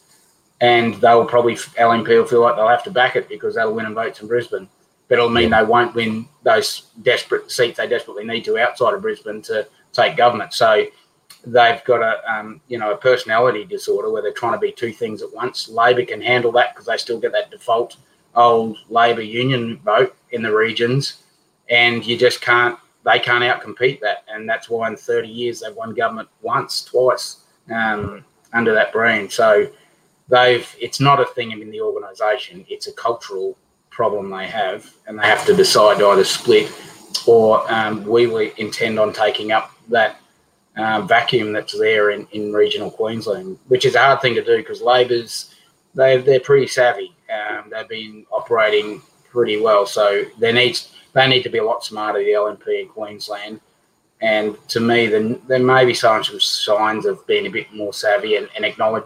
Once they acknowledge that, they can move forward, and I think they can start regaining ground. But they either need to be a Liberal Party based on winning votes in Southeast Queensland, pretty much like Labor are now, or they need to split up. And I don't think they, I don't see it practically they can split back up effectively. Yeah, it wasn't, it wasn't a practical marriage right from the start, perhaps. no, no, I think it's just a big mistake. Yeah. Yeah. Well, uh, I want to switch to another topic to wrap up the night, and uh, that is the Human Rights Children Born Alive Protection Bill 2021, which uh, our fellow Good Sauce commentator and contributor George Christensen is putting to the federal parliament. Uh, and w- I will give the gentleman a, a, chance to say something about this, but really, this is just for the benefit of uh, you, the viewers at home to be involved. Uh, you're sick of seeing society go down the drain, and the Marxists make us ever more like you know a horror show, a dystopian nightmare of society. Well, this is one of those things where it's such common sense. It, it beggars belief that it's not already the law, not already the case, or that you even need to make a law to tell people to save the lives of babies born alive. Uh, and uh, about every two weeks in Queensland, and certainly many other states as well, with a, a similar or greater population, there's a baby born alive in a late term abortion, which is subsequently left to die, just abandoned, suffering. It's hideous and it's barbaric, and there is no law to protect these babies in most Australian states. It's the same in in many many states. But the good news is that we can stop this. Now, George Christensen has done his research and realized that the federal government has power in this area because of the External Powers Act, which means because Australia is signatory to human rights conventions, international conventions that we've signed up on, they can actually impose laws on the states to force us all to come in to compliance with that. The the the conventions themselves uh, don't enforce us, but uh, it certainly is giving the government the power to do that. Uh, so uh, there is a website where you can get more information on that, and that is georgechristensen.com.au slash born alive. Uh, now, it's going to need us to have a vote on it in, in federal parliament. So the action that you need to do to put this is pressure on your local politicians. Uh, what you can do is you can write, ring, or email your federal politician. And in Queensland, in particular, you can also um, lobby your state politician so that the, the party gets behind this. But ring or write to your federal politician and ask them to urge the Prime Minister to let this bill go to a, a vote this term of government before the next election. Uh, and if you're a member of the Liberal Party or the National Party or the LNP in Queensland, as we are just talking about, a, a merged entity, um, go to your local branch meeting, SEC, FDC meeting, and we need to get motions up across the nation um, stating that the Human Rights Children Born Alive Protection Act, Bill 2021, should actually be put to a vote. So in your branches, put a motion up that says, hey, we in the branch want this to go to a vote in the Australian Parliament this term. Uh, and once the motion is passed, you need to ask the chair of the meeting to send it to your party headquarters in the state and, and federally. Also, send a note to the Prime Minister's office with a copy of that resolution. And then we need everybody watching to do this, whether you're a member of the party or not. Contact the Prime Minister's office today let him know you were one of the quiet Australians who voted for him. If you did, don't lie. And would like something in return now. You're speaking up and you want him personally to stand up and let this bill go to a vote. Uh, the Prime Minister's phone number for his office, you're not going to get Scott on the phone. His phone number is 02 6277 7700. That number again to ring the Prime Minister's office 02 6277 7700. Uh, that's something that's that's quite important. Uh, David, have you got any thoughts on that uh, before um, before we say goodnight? Well, very briefly, it's a no-brainer, isn't it? Surely, um, uh, a nation, a society is marked out by how it treats its most vulnerable uh, uh, when they're most at need. Uh, and um, this seems to me just to be uh, a common sense thing that has got to happen. Um, however, do you know what was really interesting? We had this debate in New South Wales a couple of years ago when we de- effectively decriminalised um, abortion. And this matter was one of the many matters raised in the debate, and, and an amendment to the bill uh, was moved on this matter. And the flanneling, the avoidance of this issue, this you know, by by those supporting that that, that abortion bill uh, was spectacular to see, uh, and I think actually demonstrates just the paucity of the moral position uh, that, that, that, that, those who won't look after these these children um, and advocate just leave them to die, uh, the position that that, that they're in. So uh, you're absolutely right. This is one of those moments where I think we just need to uh, uh, get up and and and and speak. Um, I was uh, one of the many people at the two rallies in Sydney for against the abortion bill uh, a couple of years ago. Um, huge numbers, like far far greater numbers opposed to the bill uh, than um, than were than came out in support of it uh, in in in the rallies. Uh, but obviously, some trading was done. Yeah, uh, let's get on this one. This is so important. And uh, Robbie, have you got any thoughts on, on, on this at all? For, against, uh, tips on how to um, be effective from the sidelines? Oh, I, would just add uh, that was very emotional. Um, you know that introduction you gave, Dave. Um, I really I, I, find it difficult to debate in this space because I just I find it so hard to try and um, understand the alternate view on this. Yes. And all I'd add is that I, I find it um, I find it really strange and such a contradiction that we spend so much time, certainly in the Queensland Parliament, about workplace health and safety laws and Hmm. all, so much legislation. Perhaps seventy-five percent of legislation goes around. It's about keeping people safe and uh, you know speed rules, so no one dies at the wheel. We can't have one person die. And as you said, um, just just then, the, the- you know, our most vulnerable, the ones, the babies that we're supposed to look after the most, uh, we're leaving them die on tables. I just I can't get my head around it, mate. And um, and I'm really, really grateful to be a part of this forum and some people that um, are willing to stand up against it because it just, um, yeah, it's just a, it's an emotional topic, and I- and I, um, I think last time we spoke, Dave, I mentioned uh, the irrational sort of behaviour on the other side for it. The only time in Queensland Parliament, I've been there ten years now. Normally, if you stand up and clap or something, you'd be thrown out of the room by the speaker. Um, well, the Speaker of the House was virtually clapping and cheering with all of the Labor government as they um, passed this bill and were hugging each other.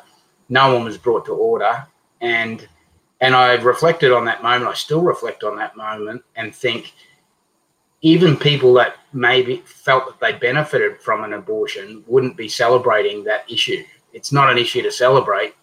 So then, why are these people celebrating? It's not about abortion itself. It's about that they're tearing down some of these, um, some of these institutions in society or these moral positions that we've maintained. That's what they seem to be celebrating because no one would celebrate that you're able to kill babies. I don't. That doesn't make sense. So I still reflect on that night, and it's left a very profound sort of image in my head that um, I'm still trying to make sense of. Yeah, yeah.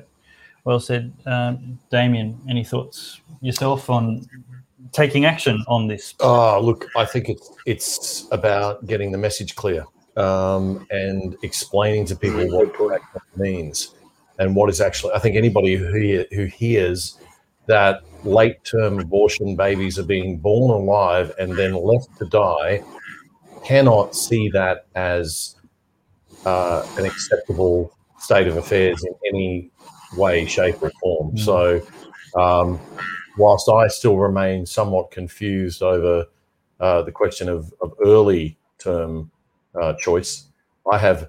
Abs- I'm a sort of a funny one on this because I have absolutely no question about late term. Um, Most and people I, don't. I, yeah, Yeah, but, the- but, but but this is happening. How is this happening Yeah. in our society? you, you know? you, you're not Robinson Crusoe because during debates in every state, uh, if if the gov- if the survey is wanting the outcome of support for the bill, they will ask the question: Do you support decriminalisation of women? Not a problem.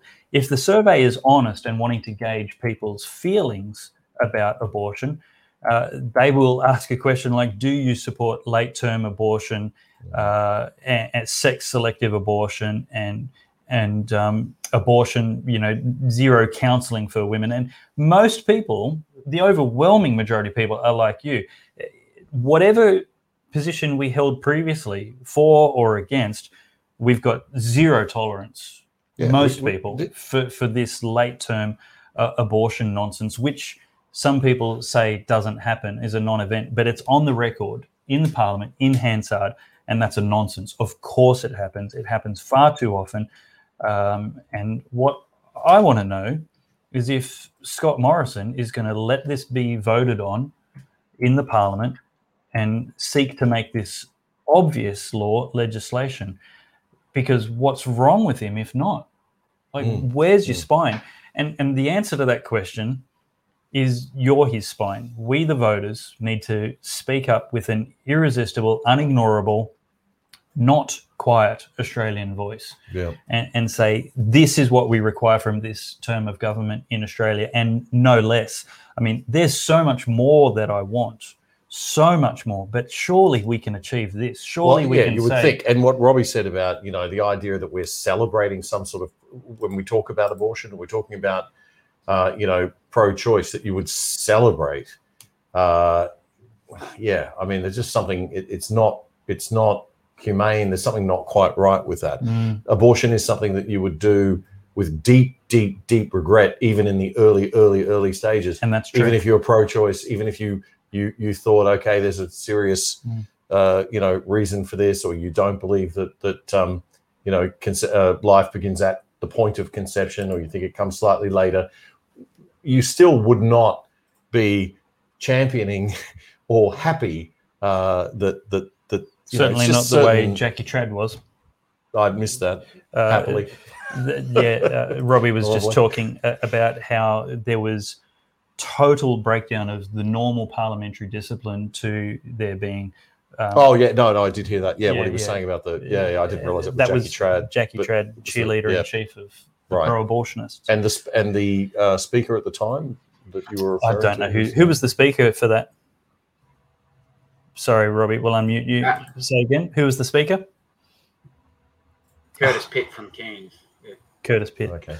Yeah. Sorry, I just double. We unmuted you, remuted me. I was uh, doubling up on on Matt in production over there. Sorry, Matt. Um, very good. Look, uh, gentlemen, let's wrap the show up. I'll, I'll just go around so I haven't left anything unsaid. If there's anything you want to get off your chest, here's your chance. Uh, Robbie, you go first. Yeah, there were. I'm really glad you gave me the opportunity because I was thinking you, was, you. I'd like to go back to the question on the LNP. Um, I think it's a bit broader than just the LNP. I, I'm of the very strong view, and you mentioned before being libertarian. I, I think, um, I think if you apply that to politics, modern politics, there's a lack of competition in the parliament. So if you're a country politician, Wow. And and you join one of the major parties, you're heavily restricted in how much you can really. Uh, there's a bit of window dressing and a bit of you know posturing in the media that while we could cross, but you know who's really going to take on that? I, I think we've been dudded in in Australian politics. We've morphed into these two major parties, and I I, I can give you countless examples of where um, competition is breeds better outcomes in the parliament. So if you believe in competition, you believe. I'm happy to debate um, issues and take policies into that parliament and debate them on their merits. And I'm sure, and I've, I've proven I've got three private members bill through that Queensland Parliament because you can. Well done. and I'm a country politician. Uh, yeah, I'm, I'm sorry, I'm not trying to brag, but I'm just saying. Um, you know, I, I respect the Greens' right to be in that Parliament. They should respect my right to be in there. Um, I but agree. backbenchers and others should be empowered to follow their conscience, and and I think we would all um, have better longevity to the bills that pass through. So regardless of which party gets through, and um, I think that's a real problem in our in modern politics is that um, is the diversity in the parliament. Yep. Damien, final words from you. Uh, make sure we check out the other side tomorrow. The other the side, Source. Australia, The other side, with Damien Coory. Um, Good Sauce got news. yeah, no, I, I think I've said enough tonight. And, uh, it's been a pleasure being here and lovely to meet um, David and Robbie and and uh, enjoyed the show immensely. I, I love having you on, David. And um, for all those watching tonight who've liked uh, David Ould's contributions, um, he has promised me he will come on occasionally, uh, which is generous. David, how would you like to finish up uh, tonight? Uh, I'll just echo Damien's thoughts. It's been a, a thoroughly stimulating, engaging evening. Uh, thank you, Dave, for the invitation. Uh, let's make it maybe more than occasionally. I think I might want to be here again. Uh, I've, I've really, en- I've really enjoyed the uh, the conversation, uh, the ability. Uh, at one point, for us to disagree quite quite clearly on, on on a substantive issue with one of your guests, and yet uh, work hard to find common ground and listen to one another. Gosh, if that happened more often, that would be wonderful, wouldn't it? Indeed, indeed.